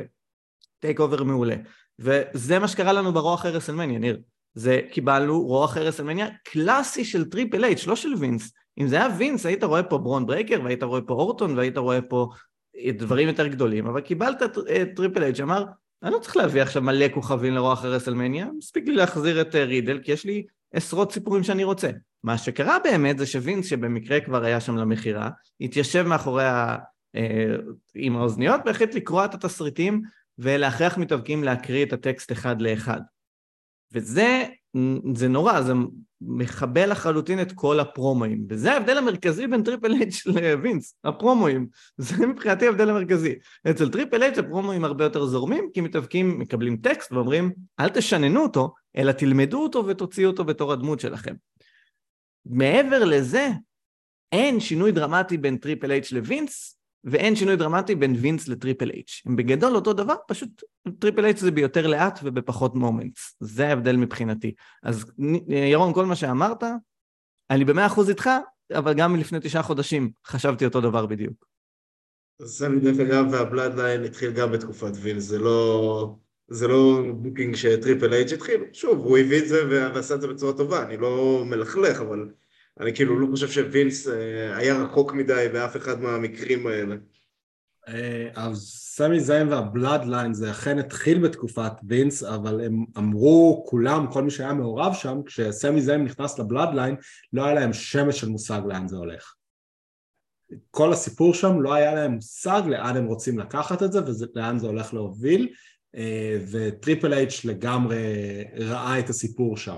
וזה מה שאני אוהב בטריפל אייץ', כי הסיפורים ב-אן אקס טי היו נהדרים, היו נהדרים, והם סיפרו לי את הסיפור. אני נמצא בספורט אנטרטיינמנט, to be entertained, ובעיקר בשביל הטלנובלה. כאילו, כיף לי לראות אנשים עושים תרגילים מטורפים, אם זה כל מה שהיה מעניין אותי, הייתי הולך לראות התעמלות צורנית. באמת. מעניין אותי הטלנובלה מאחורה, מעניין אותי הסיפורים, מעניין אותי להיות מושקע רגשית בעלילה, וזה, וינס, וזה טריפל אייץ' מספק לי הרבה יותר. וינס מספק לי את המומנטס הגדולים. טריפס מספר, מספר לי סיפור מספק, וזה ההבדל הגדול ביניהם, לדעתי. אז אני לא כל כך מסכים עם, עם עומר לגבי הנקודה הזאת. ניב, יש לך משהו להגיד? קודם כל, לפי מה שאמרת, כנראה שאני לא אוכל לשכנע אותך לראות ניו ג'פן, פה רסלינג. לא, ניסיתי, זה לא יקרה. לגבי רו שהיה אחרי רסלמניה, אז כאילו דווח שזה לא רק הפרומואים שווינס שינה, כאילו אומס לא היה אמור להיות לו קרב, לצורך העניין, מה שהיה עם סט רולינס שהוא הגיע לזירה, ואז בהפסקת פרסומות, מישהו מההפקה אמר לו תרד. פייק ניוז. פייק ניוז, אני רוצה לקרוא פה תיגר. הסיפור הוא שטריפל אייץ' תכנן, שסף רולינס יצא, הקהל ישיר סף רולינס יצא, זה היה התוכנית של טריפל אייץ'. וינס רצה לשנות את זה, כתב לו פרומו, וברגע האחרון החליט לוותר על השינוי. זאת אומרת, הביטול ברגע האחרון היה של שינוי למה שטריפל אייץ' תכנן. אז רק רציתי להגיד שזה התוכנית של טריפל אייץ', היציאה השירה ויציאה החוצה. וגם הקרבות שהיה, הקרב של אומס וזה, והיה עוד איזשהו קרב אחד שנוסף, במקום שני הקרבות של הנאמבר וואן קונטנר לאליפות הנשים. זה לא הבדל משמעותי בקארד. שוב, זה מה שאנחנו יודעים, אולי יש יותר מזה, אבל היו שינויים, ווינס היה שם בגורילה פוזישן והחליט על דברים, ולגבי הראש שהיה השבוע, אז... זה עוד מוקדם לדעת, כי היה את כל הנושא של הטראבל אישוז, הרבה לא הגיעו, וינס גם לא הגיע, אז אנחנו עוד לא יודעים, אוקיי, סמקדאון אני מסכים, שזה היה נראה כבר יותר טוב, וגם הרוע הזה נראה יותר טוב, אולי הם פשוט ילתרו והעריכו את הקרבות, אנחנו לא יודעים, אחד הדברים שטריפל אייץ' הביא איתו, זה קרבות יותר ארוכים, וכן, טריפל אייץ' הוא לא חף מטעויות, כאילו, נכון, הוא, הוא אחלה בוקר, אבל כמו בוקרים טובים, הוא גם הזניח הרבה מאוד דברים. הבנייה של, של שרלוט נגד ריה ריפלי לא היה מי יודע מה, גם לא הבנייה של, של אסקה וביאנקה בלר, זה כאילו, הוא התמקד בדברים העיקריים כמו בוקרים אחרים, אז זה לא שהוא מושלם והוא לא חף מטעויות, זה בטוח. אף אחד לא אמר פה שהוא חף מטעויות. אבל... לא, יש עליו סטיגמה שהוא ענק, שאתה יודע. אני חושב שהקונצנזוס הוא שהשנה, שהתקופה, תשעה חודשים שטריפל אייץ' נמצא בשליטה, זה התשעה חודשים היותר טובים ב-דאבליו דאבליו אי, לפחות בחמש שנים האחרונות, אם לא יותר. אני חושב שזה די קונצנזוס מבחינת. לא, אני מסכים, הוא יותר טוב מווינס, זה בטוח. יפה. פחות מווינס הנוכחי. כן, אני חושב שזה משעשע, שהסטורי ליין הכי כאילו, הכי טוב, הכי אינגייג' שיש פה, זה האם וינס יופיע כן או לא בתוכניות, וכאילו, האם וינס הגיע לסמקדאון, האם הוא יישב בגורילה, כאילו, לא יודע, אני פחות, פחות מחכה לראות את הקפריזות של וינס בתוכניות האלה. תשמע, כאילו, ברוע, הגרוע זה, הבנתי השאר ראשונה הייתה ללא פרסומות, והיו בה שתי דקות של, של רסלינג. כאילו, זה אומר הכל מבחינתי. אני, שוב, אני חושב שטריפל אייץ' הוא, הוא טוב, הוא היה הרבה יותר טוב ב-אן אקס טי, אבל לא היה לו שם לחץ, וזו התוכנית של שעה שהייתה מוקלטת, אז היה לו יותר חופש לעשות. אני לא חושב שכאילו, ב... אני לא חושב שכאילו, ההחלטות שלו בתור בוקר, במיין רוסטר, היו שם דברים טובים, אבל רוב הדברים הטובים שלו זה הבלאדליין, שזה אני חושב כאילו שגם קונצנזוס שמי שכאילו הוביל את רוב הדברים האלה זה פול היימן, אז אני לא יודע כמה, כמה קרדיט אני נותן לטריפל אייץ' פה, אבל ניתן לו את הקרדיט, אבל אני מוכן לתת לו את הקרדיט שזה באמת נוכל בצורה טובה. גם לתת לאנשים הנכונים להוביל סטורי ליין זה קרדיט. נכון, נכון, נכון, אתה צודק בקטע הזה. שתי דמויות שהיו בדרך להיות מושמדות לחלוטין, מחזיקות לך עכשיו את שני התארים, אני רוצה להגיד... אני אתן, גם אתן... אוסטין תיארי, לפני שווינס הלך, היה בדרך לקבל את הטריטמנט של רומן ריינס ב-C של וינס. גונטר היה בדרך לאבד את התואר וללכת להופיע לנו עם חוטיני ולרקוד בתור דינוזאור. זה היה הכיוון של שניהם, וטריפל אייץ' רואה את מה שהיה צריך לעשות איתם. העבודה שעשו עם אוסטין לרסלמניה הזאת הייתה נהדרת, הבנייה שלו מאז שהוא איבד את המזוודה, זה בדיוק הבנייה הנכונה לכוכב הגדול הבא שיוביל את החברה ושיוכל להיות הפייס של החברה.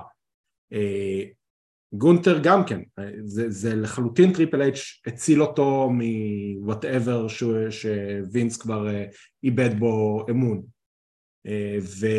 והשאלה היא, מה, מי המתאבקים הבאים שהוא יוכל לעשות את זה איתם? כי החבר'ה שהוא האמן בהם ב-אן אקס טי, אנחנו רואים ש, שהוא לא עושה את זה. לא ג'וני גרגנו, לא היטרו, לא ברונסון ריד, whatever. יש לו איזושהי בעיה הזויה, לדעתי, לקחת את החבר'ה האלה ולתת להם את התצוגה המיין רוסטרית. שמעניין לראות איך הוא יתגבר על זה.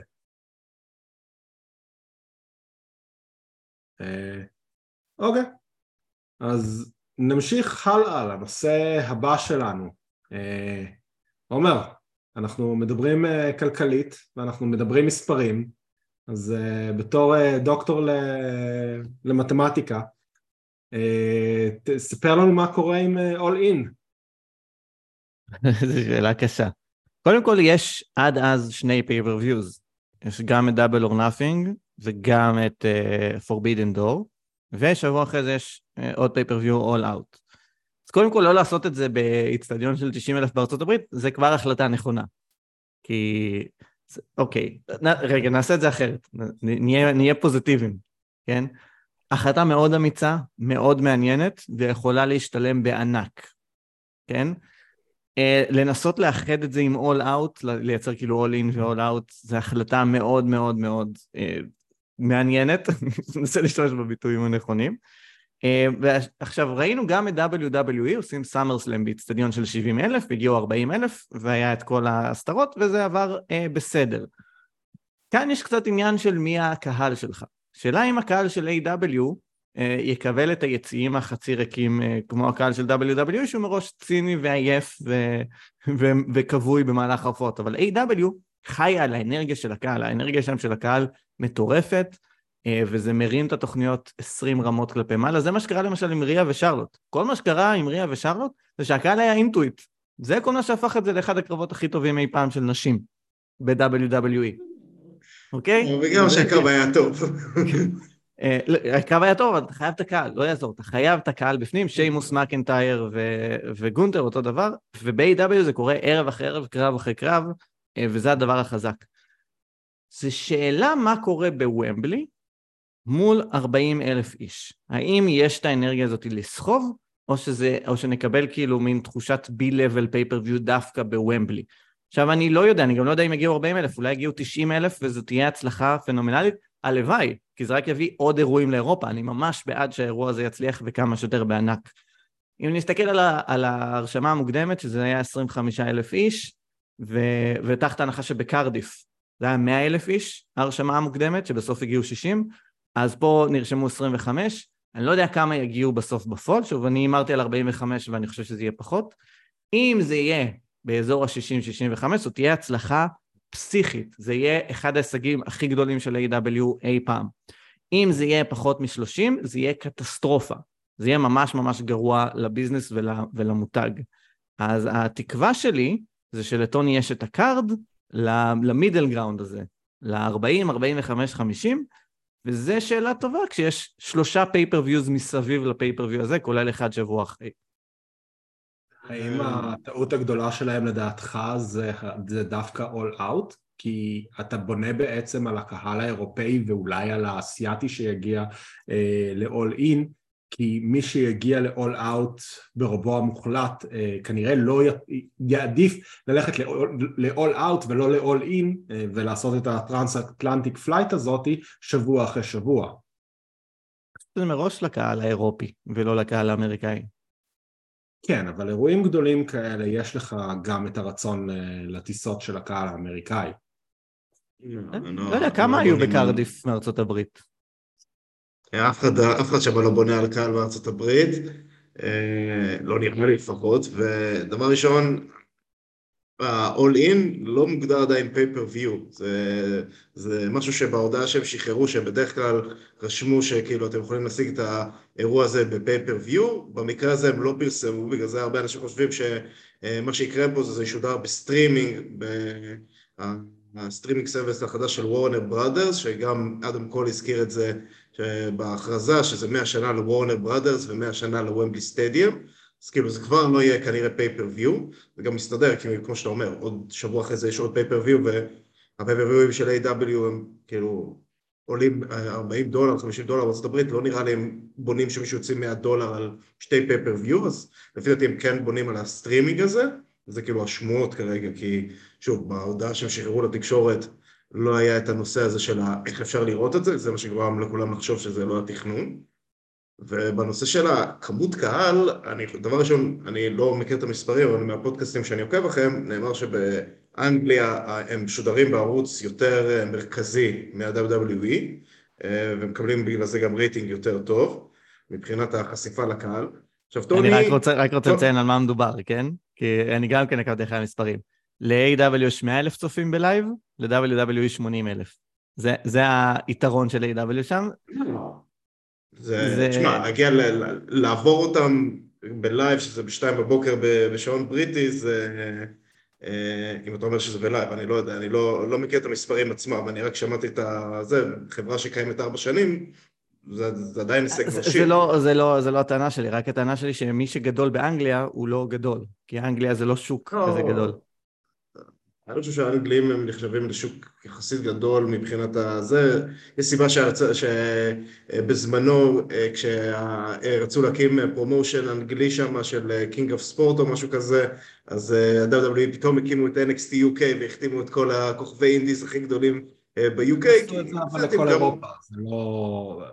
הסצנה באנגליה... הסצנה ב-יו קיי היא סצנה מאוד מאוד חזקה, מאוד מאוד קולנית ומאוד מאוד מובילה. גם אצלנו בארץ, כשאצלנו עוקבים אחרי יוטיוברים ואחרי פרשנים, זה או אחרי האמריקאים או אחרי הבריטים, כשהדעה מעוצבת לרוב בצורה מאוד מאוד סינכרונית לדעה הבריטית. אני שמתי לב לזה מבחינת הקהילה הישראלית. אבל מבחינת שוק, יש לך שווקים, גם השוק ההודי, גם השוק האוסטרלי, גדולים יותר מהשוק הבריטי עצמו. אן אקס טי יו קיי נוצר בשביל לשדוד את כל הטלנט מאירופה, ולסנדל דברים באירופה כולה. אן אקס טי, אוקיי, הסיפור שהוקם זה כי הם רצו להקים פרומושן בריטי עם כל הכוכבים הבריטים הכי גדולים, וכבר השיגו ג'ים רוס, הקימו כבר הרבה, ואז ה-דאבליו דאבליו אי במהלך אגרסיבי, שזה שוב, זה מה שווינס תמיד עשה, הוא הלך לטריטוריה, לקח את הכוכבים הכי גדולים והשתלט על הטריטוריה. סבבה, אני לא, לא, אין לי תלונות על זה. הנקודה שלפי דעתי, טוני כאן, אני יודע שאתם לא חובבים, הבן אדם, בסופו של דבר גם בה, הוא אחראי על המחלקת האנליטיקה, של גם של הג'גוארס וגם של הקבוצה של פולאם. הבן אדם הוא גיל מספרים, הבן אדם כאילו בהתחלה דיבר, כשדיברו על לונדון כולם היו מופתעים, כי כולם ציפו שזה יהיה באצטדיון של פולאם, שמכיל לפי דעתי בין עשרים לשלושים אלף איש. אני לא חושב שטוני היה, כמו שטוני כשהוא בחר להקים את החברה אחרי All In, שהוא ראה את המספרים, הוא ראה שהגיעו עשרת אלפים, מילאו אולם בשיקגו, למרות שאף אחד לא האמין בזה, והוא בדק את המספרים ואמר יש פה שוק, יש פה שוק אינדי שמספיק אנשים שלא אוהבים את המונופול, ובוא נקים חברה מתחרה, אולי יש פה משהו. מן הסתם היה לו את הקשרים גם לעשות את זה. אני לא חושב שטוני היה הולך למהלך הזה, אם הוא היה חושב שהסיכוי יהיה כישלון. אני חושב שהוא מזהה פה שיש פה שוק אירופאי, כמו שניר אמר, שלא יגיעו הרבה טרבלינג ממקומות אחרים בעולם, לדוגמה אני מתכנן כבר לטוס, ורק מחכה לה שכרטיסים ייצאו, אני חושב שיש עוד הרבה. אני לא חושב שזה יהיה שלושים אלף, אני אם הייתי צריך להאמר את המספרים, אני אומר בין חמישים ל-שישים אלף, ואז מאה חמישים שישים אלף הזה, כאילו סוג של בליינד, לפני שמזהים את הקו, ועם הפנטזיות שלי הם יצליחו להביא יותר, כי מי שיופיע בקארד שם זה יהיה סי אם פאנק, שיעשה two shows, אחד בלונדון ואחד שבוע אחרי זה בשיקגו, למכור את היונייטד סנטר, ולפי דעתי הם יצליחו להביא יותר, אם הם באמת מביאים את הכוכבים הכי גדולים שלהם, וישימו קרב של אוספרי נגד אומגה, שזה מה שהמעריצים מתים לראות, או אם הם מצליחים להביא את אוקדה אומגה, בכלל יהיה טירוף. אבל שוב, זה מאוד תלוי באמת, כמו שכאילו עומר אמר, איזה קארד הם יבנו, כי יש פה באמת את ה... כאילו, אני לא חושבת שהם יעשו את זה כזה קרוב לעולים, כי... אה, לא עולות, כי לא, באמת, כדי לבנות שתי קארדים מטורפים בהפרש של שבוע, זה לא משימה קלה. זה, זה אחד החששות הגדולות, הגדולים שלי בסיפור הזה. שאת... אבל שוב, אני כאילו, כשאני מסתכל על זה, all in, all out, כאילו, זה פייפרוויו שנתי, לא כזה כאילו, שוב, צריכים קארד טוב, אבל זה קארד שכאילו... לא, לא חייבים לזרוק עליו את הכל, כי זה שיקגו וזה השוק של איי דאבליו, והם כנראה יצליחו לעשות שם מספרים יפים גם אם לא סולד אאוט, ובלי אם אתה רוצה להביא כמה שיותר, אתה צריך באמת לשים את ה-heavy hitter שלך, אז אני חושב שהם יביאו לשם את ה-heavy hitters, כאילו. כן, ניב. לגבי המספרים, אז איי דאבליו בממוצע עושים לפייפרוויו באזור ה-עשר, אחת עשרה, שתים עשרה אלף איש, וכאילו להביא שלושים, זה הצלחה מטורפת, כאילו אפילו שבסדר העולם, סליחה, האצטדיון במקסימום יכול להגיע ל-מאה אלף, אבל אנחנו כבר מכפילים את הכמות שהם מביאים לפייפרוויו רגיל, זה אחד. כל שאר הדברים שרציתי להגיד כבר נאמרו, אז אני רק אגיד שכנראה הסמיכות של האירועים, אומרת שיכול להיות שהאירוע הזה של אולין, יהיה קצת כמו, וכנראה יש אנשים שיחטפו חרר, מה שאני הולך להגיד, קצת כמו קראון ג'ול, כאילו זה קצת יהיה אקסבישן, קצת שמות, כמו שהביאו אז את גולדברג נגד טייקר, ואת אייץ' בי קיי מפרישה, וכל מיני דברים כאלה. יהיה קצת מופע ראווה כזה, עם שמות גדולים, בשביל להביא קהל גדול, כי כנראה שיש לו את פאנק בדרך, ואולי עוד שמות גדולים שהוא יכול להביא, והאירוע שאחר כך יהיה all out, יהיה משהו שיהיה יותר מחובר לסטורי ליין, ולקווים ש... לקווי העלילה של איי דאבליו ש... שמתכננים כאילו להמשך הדרך. אני חושב שאם הם יעשו את זה בצורה הזאת, של האוס שואו מאוד מאוד גרוע, זה יהיה הדבר הכי גרוע שהם יכולים לעשות. אני, אני, בתור, בתור מי שמעריץ, אני, כאילו באמת, אני שרוף את החברה, זה כאילו, מבחינתי זה, הם נפחים ל-דאבליו דאבליו אי מבחינתי, אם הם עושים כזה דבר. למה? אבל אם הם מביאים את אוקדה, כמו שאמרת. אז שוב, אם הם מביאים את אוקדה נגד אומגה, אז זה כבר לא אקסבישן, אתה מביא לי זה, סבבה, אם יש הקרב אחד אקסבישן, זה סבבה, אבל בוא, הקראון ג'ול, זה כל האירוע הזה היה אקסבישן בשנים הראשונות. זה, כי הם הביאו פנסיונרים. לשם? יש דיבורים על גולדברג ל-איי דאבליו? אני לא אשקר לכם, גולדברג, להביא את גולדברג לחמש דקות, זה לא רעיון רע בכלל. אז אני מסתכלים על חמש דקות, והוא כאילו עושה כאילו, אתה יודע, הוא לא מופיע לי בדיינמייט, או רק באיזה פרומו קצר, וכאילו קרב בשביל, אתה יודע, למכור עוד עשר אלף כאילו כרטיסים שם, I'm down for it. אני כאילו, ברגע שהוא יהפוך להיות כאילו דמות בטלוויזיה, אז אני שורף את טוני קאן, ופאק את, אני הולך ל, לא יודע, אימפקט, כאילו, מה נשאר לי עוד אם אל דאבליו. אז אתה לא בעד שאתה נצח את הכוכב הכי גדול של החברה באותו רגע באנגליה? יצא לי לראות את הקרב הכי טוב של גולדברג בלייב, ברסלמניה שלושים ושלוש, נגד ברוק לסנר, זה הטמפלט של הקרב של גולדברג, צריך להיות שלוש דקות, ותעוף מפה לפני שאתה מת. תשמע, אם רוצים להביא אותו בשביל קור עשרת אלפים, אתה יודע, אני מבין שרסלינג זה וראיתי שואו, אבל אני, איי דאבליו קמה, ואני עוקב אחריה, והרבה מאוד אנשים עוקבים אחריה, כי היא האלטרנטיבה. אז גולדברג, אני רוצה את גולדברג, יש לי את דאבליו דאבליו אי, זה כאילו בגלל זה, שהרבה מהביקורות של איי דאבליו, למה אתם לא עושים דברים יותר כמו דאבליו דאבליו אי, אני כזה, אני כאילו, זה, זה חוטא למטרה שהחברה והקהל שלה רוצה, אנחנו לא רוצים את דאבליו דאבליו אי, נמאס לנו, בגלל זה אנחנו רוצים חברה שתעשה לנו את זה בצורה אחרת. אם הייתי, כאילו, זה גם למה כל האלטרנטיביות כמו אימפקט נכשלו בשנים קודמות, כי זה, טוב, בואו ננסה לעשות את ה-דאבליו דאבליו אי רק בתקציב קטן יותר ויותר גרוע, אז כאילו, אז אם אתם זה מה שאתם מייצרים לי, אני פשוט הולך לראות את הדבר היותר טוב. אז, עכשיו, כאילו, אני רוצה להגיד לענות, לענות לניב שנייה על משהו שאומר מקודם, לגבי המספרים. זה נכון מאוד ש-שלושים אלף באנגליה זה מדהים. זה לכל, גם ל-דאבליו דאבליו אי, שלושים אלף יהיה אחד האירועים הכי גדולים בהיסטוריה של דאבליו דאבליו אי מחוץ לארצות הברית, אם הם מביאים, זה מספר מטורף. מספר חדש לפי המספרים. כן. אבל אם אתה עושה בוקינג לוומבלי, אתה לא אומר, כמה שיבואו יבואו ויהיה בסדר.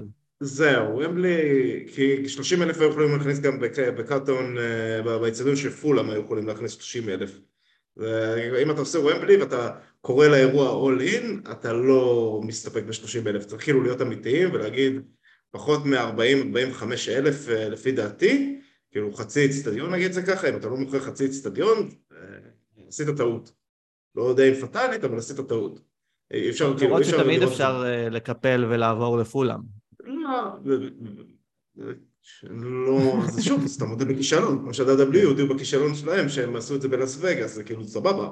אם אתה כאילו קאט יור קוסט וכאילו לברוח, זה לגיטימי, אבל זה להודות שעשינו טעות. לא חישבנו נכון את המספרים, והתחזיות שלנו שגו. שזה בסדר, קורה לכל חברה, אבל אני באמת חושב שפחות מ-ארבעים וחמישה אלף זה מישהו עשה טעות בהחלטה הזאת, מישהו עשה, טוני עשה טעות בהחלטה שלו והסניף יותר מדי באותו יום.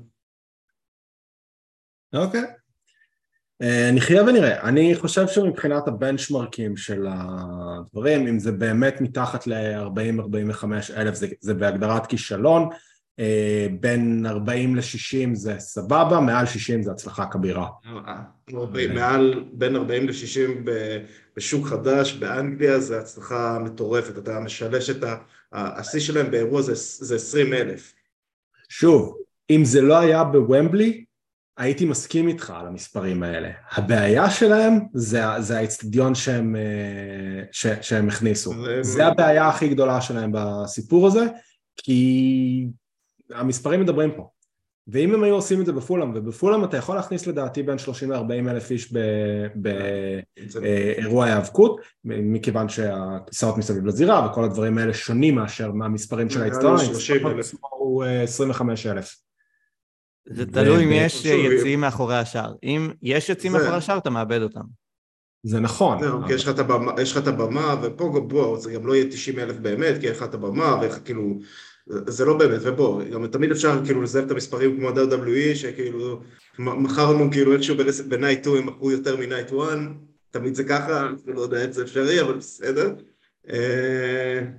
אפשרי זה אפשרי, הם מוכרים כרטיסים בצורה שונה, לא כולם מגיעים. אני רק רוצה לציין, דאבליו דאבליו אי מעולם לא דיווחו על מחירות של כרטיסים, הם רק מדווחים כמה אנשים נמצאים באצטדיון, בין אם זה עם כרטיסים, ובין אם זה עובדים. זה שהם סופרים את וינס ואת בובי נשלי שהביא אותו בשביל לקבל את הגביע ולחזור חזרה לדרסינג, בתור בשביל באצטדיון.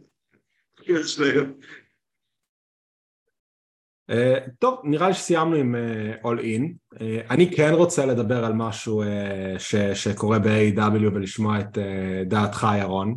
uh, mm-hmm. החתמה ענקית לדעתי, שאני מאוד מאוד ציפיתי לו ב-דאבליו דאבליו אי ברסלמניה לפני ארבע שנים, כשהוא הגיע עם אח שלו, מאט הרדי, וזכו באליפות הזוגות. לא, אז ברצינות עכשיו, היה ה-hottest free agent אחרי ביל גולדברג, היה ג'יי ווייט. דיברו עליו הרבה מאוד ברגע שהוא עזב את ניו ג'פן. אני, סליחה, לא ג'יי ווייט, שיה לבוף. אבל דיברו עליו הרבה מאוד, ואיפה הוא יחתום. כשהוא יחתום, אני ציפיתי שהוא יהיה ב-דאבליו דאבליו אי, מבחינתי זה היה הפתעה מאוד גדולה שהוא לא היה ברוח אחרי רסלמניה, ואז הוא, ואז הוא הופיע ב-איי דאבליו. ומה שהוא עשה בפועל ב-איי דאבליו, זה ללכת להצטרף לפקשן של קורבין. צר לי. Mid-Card of Evil, מה שהוא עשה שם, בתקיפה על ריקי סטארק, וההצטרפות עם ג'וס רובינסון, זה הקבלה ל-Mid-Card of Evil של ברון קורבין. אתה, זה היה דביוט פלט לחלוטין. שנייה, לא, לא, לא, לא, לא, לא, מה שאתה אומר פה זה, בוא, מה שקרה פה, אני יכול להסכים איתך שהדביוט אולי לא צולם ולא עבר בחוויה הכי טובה, לא יודע אם ראית את התוכנית השבוע, גם אם זה לא, זה לא משנה. הבן אדם מביא את הפקשן, אני חושב, הכי משמעותי והכי אימפקטפול שהיה פה בעשור האחרון, כי הלידרים שלו מתייחסים לזה גם בתוך ה-דאבליו דאבליו אי, גם בניו ג'פן, ועכשיו הם מגיעים ל-איי דאבליו באופן רשמי. הבולט קלאב, כאילו, אני לא אוהב את השם שהם נתנו לזה בתוכנית האחרונה, גולד, כי זה עושה לי פלשבקים ל-אן דאבליו או, צבעים משתנים, אבל בוא, זה בסופו של דבר הבולט קלאב, ובגלל שיש גם קשר בין איי דאבליו לניו ג'פן, זה פותח לך מיליון ואחד סיפורים, וכן, אז ג'וס רבינסון הוא המידקארט שם, ואתה יודע למה הוא המידקארט? כי חיכו למיין איבנט, ומי זה המיין איבנט? ג'יי פריקינג ווייט, אז כאילו קינג סוויץ' כמו שהוא קורא לעצמו, להגיד שזה להצטרף למידקארט של קורבין, אני חושבתי שאתה הולך לניישן אבליק שהיה כאילו בתור הדוגמה שלך, זה כאילו, זה, זה באמת, זה כאילו, אין פקשן בעשור האחרון, או אפילו, אפילו שתי עשורים, שהיה לו את אותו רמת השפעה בעולם הרסלינג הרחב, ולהגיד שזה לא משהו, סבבה, אתה אולי... תזכיר לי רגע מי היו הלידרים של הבולט קלאב ברגע ש-איי דאבליו נוצרה. ברגע ש-איי דאבליו נוצרה, זה היה קני עזב, זה בדיוק היה ג'יי ווייט. אבל זה בדיוק הנקודה שלי. קני אומגה, היאנג בקס, קודי, כל הסיפור הזה, היה ל-איי דאבליו את הבולט קלאב, היה להם את הדברים האלה, היה ל-דאבליו דאבליו את הבולט קלאב, סליחה, את הקלאב, היה לכולם את הדברים האלה. אז להגיד, עכשיו הם מביאים את הבולט קלאב, צר לי.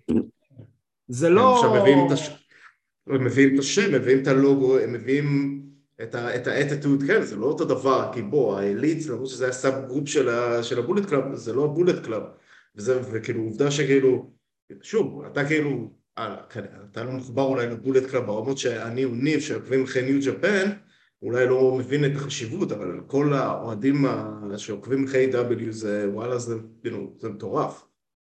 זה כאילו, זה אתה... יש פה שני דברים, אוקיי? הדבר הראשון זה בעצם, כמו שאמרת, הוא היה הפרי אג'נט הכי חם, כנראה ששילמו לו יפה, אוקיי? לא ישלמו לו סכום כזה בשביל להיות מיד קארד, לצורך העניין. יבנו אותו לאט, אוקיי? כי כנראה שהשוק בארצות הברית פחות מכיר אותו, סביר להניח, צריך לבנות אותו בהדרגה, הוא יתחיל לאט, גם ככה הוא היל, ו-אם ג'יי אף עכשיו האלוף, אז יש עוד זמן קצת, והוא יהיה מוכן בסופו של דבר, גם אין שום אופציה אחרת, אם תראה את הלידרים שהיו, של הבולט קלאב לאורך השנים, שזה פין בלור, איי ג'יי סטיילס, קני אומגה, בסוף כולם היו, מיין איבנטרים, וגם הוא יהיה, וגם הוא די הוכיח את זה, הוא עד עכשיו, עזוב, היו לו קרבות מצוינים, גם באימפקט הוא היה סבבה, כאילו אין לי ספק שזה יצליח, זה פשוט בנייה איטית, ולגבי הבחורה שלו, אני חושב שזה היה חכם, אולי זה לא יצטלם טוב, כמו שירון אמר, אני כשראיתי רסלמניה, חיכיתי לראות מתי הוא נכנס, אוקיי?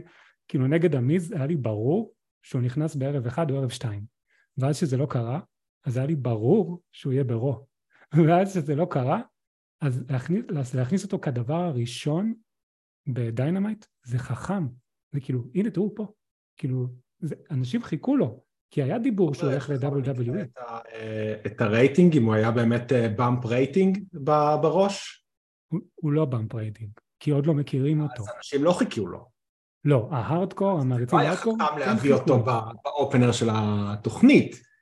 לא היה לך יותר מתאים אם היית מביא אותו לאיזשהו פיוד עם אדם קול, להגיד מי הצ'אלנג'ר הבא של אם ג'יי אף, כשאדם קול עכשיו הוא פייס, שיש להם את ההיסטוריה של הבולט קלאב ביניהם, שיש להם את הסיפור הזה, אז כן, הוא היה מפסיד אמנם לאדם קול שם, אבל היום אומרים לך, הנה מיין איבנט קליבר? הבוקינג ב-איי דאבליו לא עובד ככה, יש כאילו את הדפוסי בוקינג מסוים, וטוני לא עושה את הבוקינג ככה, אף אחד שהוא הביא, לא מכניסים אותו ישירות לקרב על חגורה. זה, זה לא, זה כמעט, זה, אני לא חושב שזה קרה אי פעם שהביאו כוכב גדול, והוא ישר, הוא ישר כאילו שט-אפ. אתה יכול לראות, כאילו מבחינת, ה, כאילו שאתה אומר שהוא לא מתקצב את הכוכב יכול... מול אומגה, והיה לך את... לא, לא על התואר. לא על התואר, אבל גם פה אני לא מדבר איתך על התואר, פה אתה מדבר על נאמבר וואן קונטנדר. בכל מקרה, okay, לא... הוא הפסיד... הוא הפסיד, הוא הפסיד שמה ו- ו- ולא היה ישר, כאילו, ישר במיין איבנט פרוגרמס, כאילו, גם שהוא הגיע. אז שוב, זה, זה, אתה, אתה יכול להסכים, אתה יכול להסכים, זה, זה פשוט הטקטיקה בוקינג של, של טוני כאן. מבחינת הזה שאתה, כאילו, כבר שם אותו בפוסטר. זה לאבד את כל המומנטום של בן אדם, בדיוק מה שקרה עם קיט לי, בדיוק מה שקרה עם, עם מירו, שאיפה הוא עכשיו, זה, זה מה שאני לא אוהב בסיפור, ברוב הסיפורים של איי דאבליו. מירו, מירו לא נמצא כרגע כי הוא לא הסכים לעשות ג'וב, אז כאילו, בסדר, אם הוא לא מוכן לפלייבול, אז כאילו, טוב, שמים לו והוא יושב בבית, הכל טוב. אני גם הייתי רוצה לראות אותו, אבל אתה לא יכול להכריח בן אדם אם הוא לא רוצה לשחק. ומבחינת הגודל, אתה רואה שכבר נכנס לפרומו של התוכנית, הוא נכנס לפוסטרים של אולין, הם בונים פה משהו גדול, אתה לא מביא, וכאילו... זה גם לא הפעם הראשונה שג'יי ווייט היה ב-איי דאבליו, היה בפורבידן דור הקודם, הוא הגיע בתור האלוף, הוא הגיע בתור האלוף של יפן, של ניו ג'פן, זה לא שהוא כאילו לא מוכר, אז אתה מביא מישהו שאתה יודע שהוא היה אלוף בחברה, שכאילו רוב העודים של איי דאבליו מכירים ומבינים את החשיבות שהוא היה מיין איבנט, אתה מביא את הפקשן הכי משמעותי שהיה פה בעשורים האחרונים, אני לא חושב שאפשר להגיד את שזה מידקארד, כאילו, גם עכשיו בתוכנית האחרונה הם שמו פרומו והם אומרים, אנחנו הולכים לעשות בולט קלאב חדש פה, ואנחנו הולכים להשתלט על כל עולם הרסלינג. ששוב, זה ב-איי דאבליו שיש להם באמת קשרים עם הרבה מאוד חברות, אתה יכול לדמיין את זה כבר איך פתאום, אתה יודע, איך פתאום ג'יי ווייט פתאום מופיע בניו ג'פן, וכאילו מתחיל איזה פרוגרם לפורביטן דור. זה כאילו, זה היה הדברים שגורמים לנו בתור עודי הארדקור, שכן אוהבים את שאר עולמות הרסלינג ולא רק את דאבליו דאבליו אי, להתלהב ממש. זכור לי שגם דארק אורדר הודיעו שהם משתלטים על עולם הרסלינג ומשנים את איי דאבליו לחלוטין. גם רטריביושן. גם רטריביושן אמרו את זה, בדיוק. להגיד זה יפה ובואו נראה לאן זה ייקח. כשהדארק אורדרס ורטריביושן יהיו עשר שנים ויצליחו להגיע לרמה שאפילו ה-דאבליו דאבליו אי מכירים בקיום שלהם, אז אני, אז אני אתחיל להאמין להם. עד אז אני מאמין רק לבולט קלאב. אם הבנייה תימשך כמו ההתחלה שלה, המקסימום שלו יהיה מיין איבנט של דיינמייט מול קריס ג'ריקו. וזה התחושות שלי, ואני מאוד אוהב את ג'יי ווייט, ואפילו אני ראיתי אותו, שאני לא רואה ניו ג'פן, אני ראיתי דברים שהוא עשה, אני כן עוקב אחרי הלידרים של הבולט קלאב, כי הם בדרך כלל הדבר הגדול הבא. אני אומר, אותי הדיביו הזה מאוד אכזב, מאוד מאוד אכזב. אני מאוד רוצה לשמוע אבל מה עומר יש לו להגיד, בתור הבן אדם שלא צופה בניו ג'פן, ולא מכיר את הדמויות. זה מה שבאתי להגיד. אני, אני פשוט, אני פשוט חייב לרדת, אז אני פשוט ארד עכשיו. תודה רבה. ביי. ביי, אז אני, אז אני אגיד לניב, אני מניח. אני לא יודע מי זה ג'יי ווייט, כן? ג'יי ווייט, אני קורא לו, כי הוא אח של בריי. אני לא יודע מי זה ג'יי ווייט, מה אני מכיר ממנו, אני יודע שהוא היה אלוף בניו ג'פן, האלוף הראשי, אני יודע שהיה לו קרבות מטורפים שמעולם לא ראיתי, כמו כל מי שבניו, זה ככה מתארים מישהו מניו ג'פן גנרי, שמה יש לו קרב שמונה עשר כוכבים, אתה רואה את זה, אתה רואה ניו ג'פן לנצח, ראיתי אותו... לא ראיתי דיוטה פעם לנצח. אני יכול להעיד. ראיתי אותו בדינמיט, ראינו אותו בדינמיט, ראינו אותו בדינמיט כחלק מהבולט קלאב, כשאדם קול הביא אותו, והנה מה שאני כן יודע. אני רגיל, כצופה איי דאבליו ו-דאבליו דאבליו אי בלבד, בלי המקורות השלמה של איי דאבליו שצריך לעשות, שאני יודע שהקהל יספר לי מי ביג דיל ומי לא. שמינורו סוזוקי הגיע, לא היה לי לשנייה ספק שמדובר בדבר הכי גדול שדרך פה אי פעם. כאילו, ו... ואני לא התלהבתי ממינורו סוזוקי בשום שלב, כי אני רואה אותו רק כמבוגר. אני לא ראיתי את הדברים שלו, אבל מהתגובה של הקהל אני אומר, וואו, יש פה ביג דיל. ג'יי ווייט לא שם. הוא עכשיו יכול להיות ניב, כמו שאמרתם, שזה בנייה איטית. כאילו, אני לא, לא פסלתי אותו, לא באתי ואמרתי, זהו, הוא בחיים אין. הוא... להפך, אני בא ואמר, אני לא יודע עליו כלום. בואו תספרו לי מי זה, ועל הדרך אני אכיר. מה שאני כן יודע להגיד, שהתגובה של הקהל היא לא התגובה, היא לא התגובה של ה-next big thing, כי שוב, ב-איי דאבליו אני מקח כל תגובה של הקהל ואומר, זה פי עשר ממה שזה אמור להיות. ולג'יי ווייט כאילו התקבל ב... ג'ף הרדי קיבל פופ יותר גדול מג'יי ווייט. אז אם אתה אומר לי, מדובר פה בעוד ג'ף הרדי, שזה מדהים, כן, יש מעט מאוד ג'ף הרדי, אז נגיד, אז אני כנראה לא אתעניין בו ובקריירה שלו בשום שלב. מה שאתם מתארים לי פה זה כאילו הגיע ברוק לזנר, וזה כאילו, אין, הוא יהיה המיין איבנט, ואני לא רואה את זה בגלל התגובה של הקהל, שוב, אני לא מכיר אותו ואני לא יודע, בגלל התגובה של הקהל, לא רואה את זה קורה.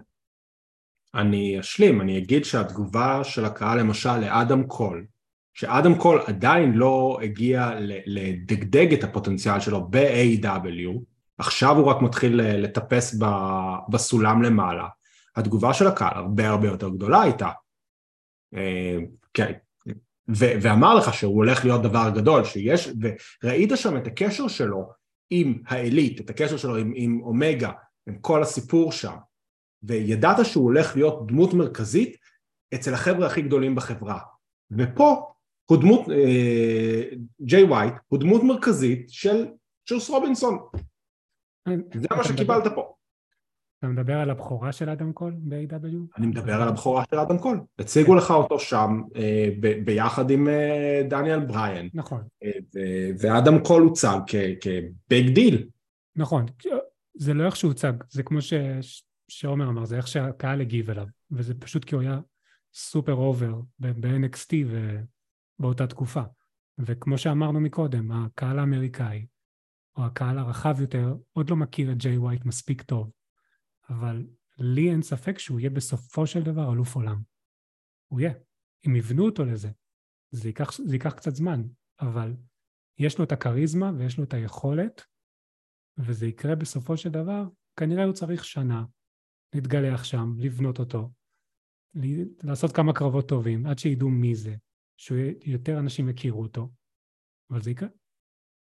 הוא עכשיו נמצא לפחות שנה וחצי לפני שהוא עושה צ'אלנג' ל-טי אן טי בלט.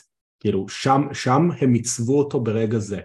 ברגע זה הם עיצבו אותו כשנה וחצי בנייה לצ'אלנג' על ה-טי אן טי. ניר, אתה רק צריך לזכור שאומנם באמת מיץ רובינסון זה לא בדיוק הדמות המרכזית, אבל ריקי סטארקס, כן בדיוק סיים תוכנית אליפות עולם עם אם ג'יי אף, זאת אומרת, זה לא ששמו אותו מול איתן פייג'. כאילו, כן שמו אותו מול ביג דיל, ריקי סטארקס הוא ביג דיל ב-איי דאבליו. וזה הכל שאלה של בוקינג, כמו שאמרנו בתחילת הפרק הזה. כאילו, תיתן לו לנצח את, ה... את הפילרס, שעכשיו יש בדיוק סטורי ליין איתם, תיתן לו לנצח את דרבי אלן ואת ג'אנגל בוי ווואטאבר, והוא יגיע לשם. הוא יגיע לרמה שהוא יכול לקרות אגר על החגורה, אבל זה לא יהיה מול אם ג'יי אף, כי שניהם הילים, אז זה לא, אין איזשהו מגיון כזה. הוא לא צריך לעשות צ'אלנג' על ה-אם ג'יי אף בשביל להגיד לי שהוא ביג דיל, ובשביל לתת לי את הרמזים על ההיסטוריה שלו. אני אמרתי, כל איזשהו רמז שהיה שם, אפילו לשנייה וחצי, עם האליט, עם אדם קול, עם ג'ריקו אפילו, היה אומר לי הוא דבר גדול. וריקי סטארקס, עם כל האהבה אליו, ואחלה באמת שכאילו הוא הפתיע אותי לטובה, הוא לא שם. אם הוא היה, אפילו אם הוא היה מצטרף לבלקבול פייטינג קלאב, זה היה אומר לי קצת יותר עליו, כמישהו לשים לב אליו. אבל זה לא, לא יודע, אני מקווה שאני טועה. אם יהיה לו פיוד עם אומגה. מה? אם יהיה לו פיוד עם אומגה והוא ינצח. אני רציתי, אם היה לו עכשיו, אם הדבר הראשון שהוא היה עושה, זה מכניס את עצמו לסיפור של אומגה ואדם פייג' וכל הדברים האלה, מדהים. זה אומר לי, הוא גדול, הוא הולך להיות גדול, הוא הולך להיות מעניין. אבל זה לא מה שהם בחרו לעשות. בשלב ראשון, כי אולי הם בונים את אליט נגד פאנק ו-אף טי אר, כמו שכל השמועות, אתה יודע, רצות עכשיו. יכול להיות שיש תוכניות אחרות, אז אולי זה יהיה בהמשך. גם, גם מאוד יכול להיות שהוא תכנן ללכת ל-דאבליו דאבליו אי, קרה מה שקרה עם וינס, הוא אמר אני הולך על בטוח, ואז הוא בא לטוני ביום בהיר אחד, כאילו יאללה, סגרנו חוזה, ולטוני אין כרגע סטורי ליין, אבל הוא גם לא יכול לשים אותו כאילו בצד, אז הוא אומר טוב, זה מי שפנוי כרגע, אה, ברגע שהתפנה סיפור, כאילו ניר, אני, אני, שוב, אני בעיקרון בצד שלך, אני לא רואה את זה בג'יי ווייט, אבל אני כן מודע לזה, ששבועיים פנימה אני לא יכול לשפוט שום דבר, בטח אם אין לי את הרקע של ניו ג'פן. אני אומר, אותי זה יחזב, אני חושב שאני, אם אני הייתי טוני, הייתי שם אותו בצד לעוד שבוע, שבועיים, ובודק איך אני מכניס אותו לסיפור בצורה יותר טובה. זה המחשבה שלי. טוב, נראה לי שסיימנו. ירון כבר נטש אותנו להנחות, שוב. אז רציתי להגיד תודה לניר שהצטרפת. היה ממש כיף. תודה שהזמנת. בשמחה, בשמחה. ותודה ביזנס דדי עומר ברקוביץ'. הבוס הגדול. תאזינו ל... נזכיר את הטאגליין שלנו. רשת פודקאסט ההיאבקות הגדולה ביותר בישראל. נכון, סליחה, אני צריך להתרגל לזה. תאזינו לטופ שבע, תאזינו לטייטל סאד טו צ'יינג' שאתם מאזינים עכשיו אם אתם שומעים את זה מן הסתם, תשתפו אותנו, באמת, אנחנו מאוד מאוד נשמח, אם אתם רוצים עוד תגיבו, כמו שניב הגיב וקיבלתם את הפרק הזה, התוכניות שלנו בגדול הם פרקים אחרי אירועים, אבל אם זה יזרום ואם יהיה כיף, אז אולי יהיה גם יותר, אז תגיבו אם אתם רוצים את זה, ולהתראות.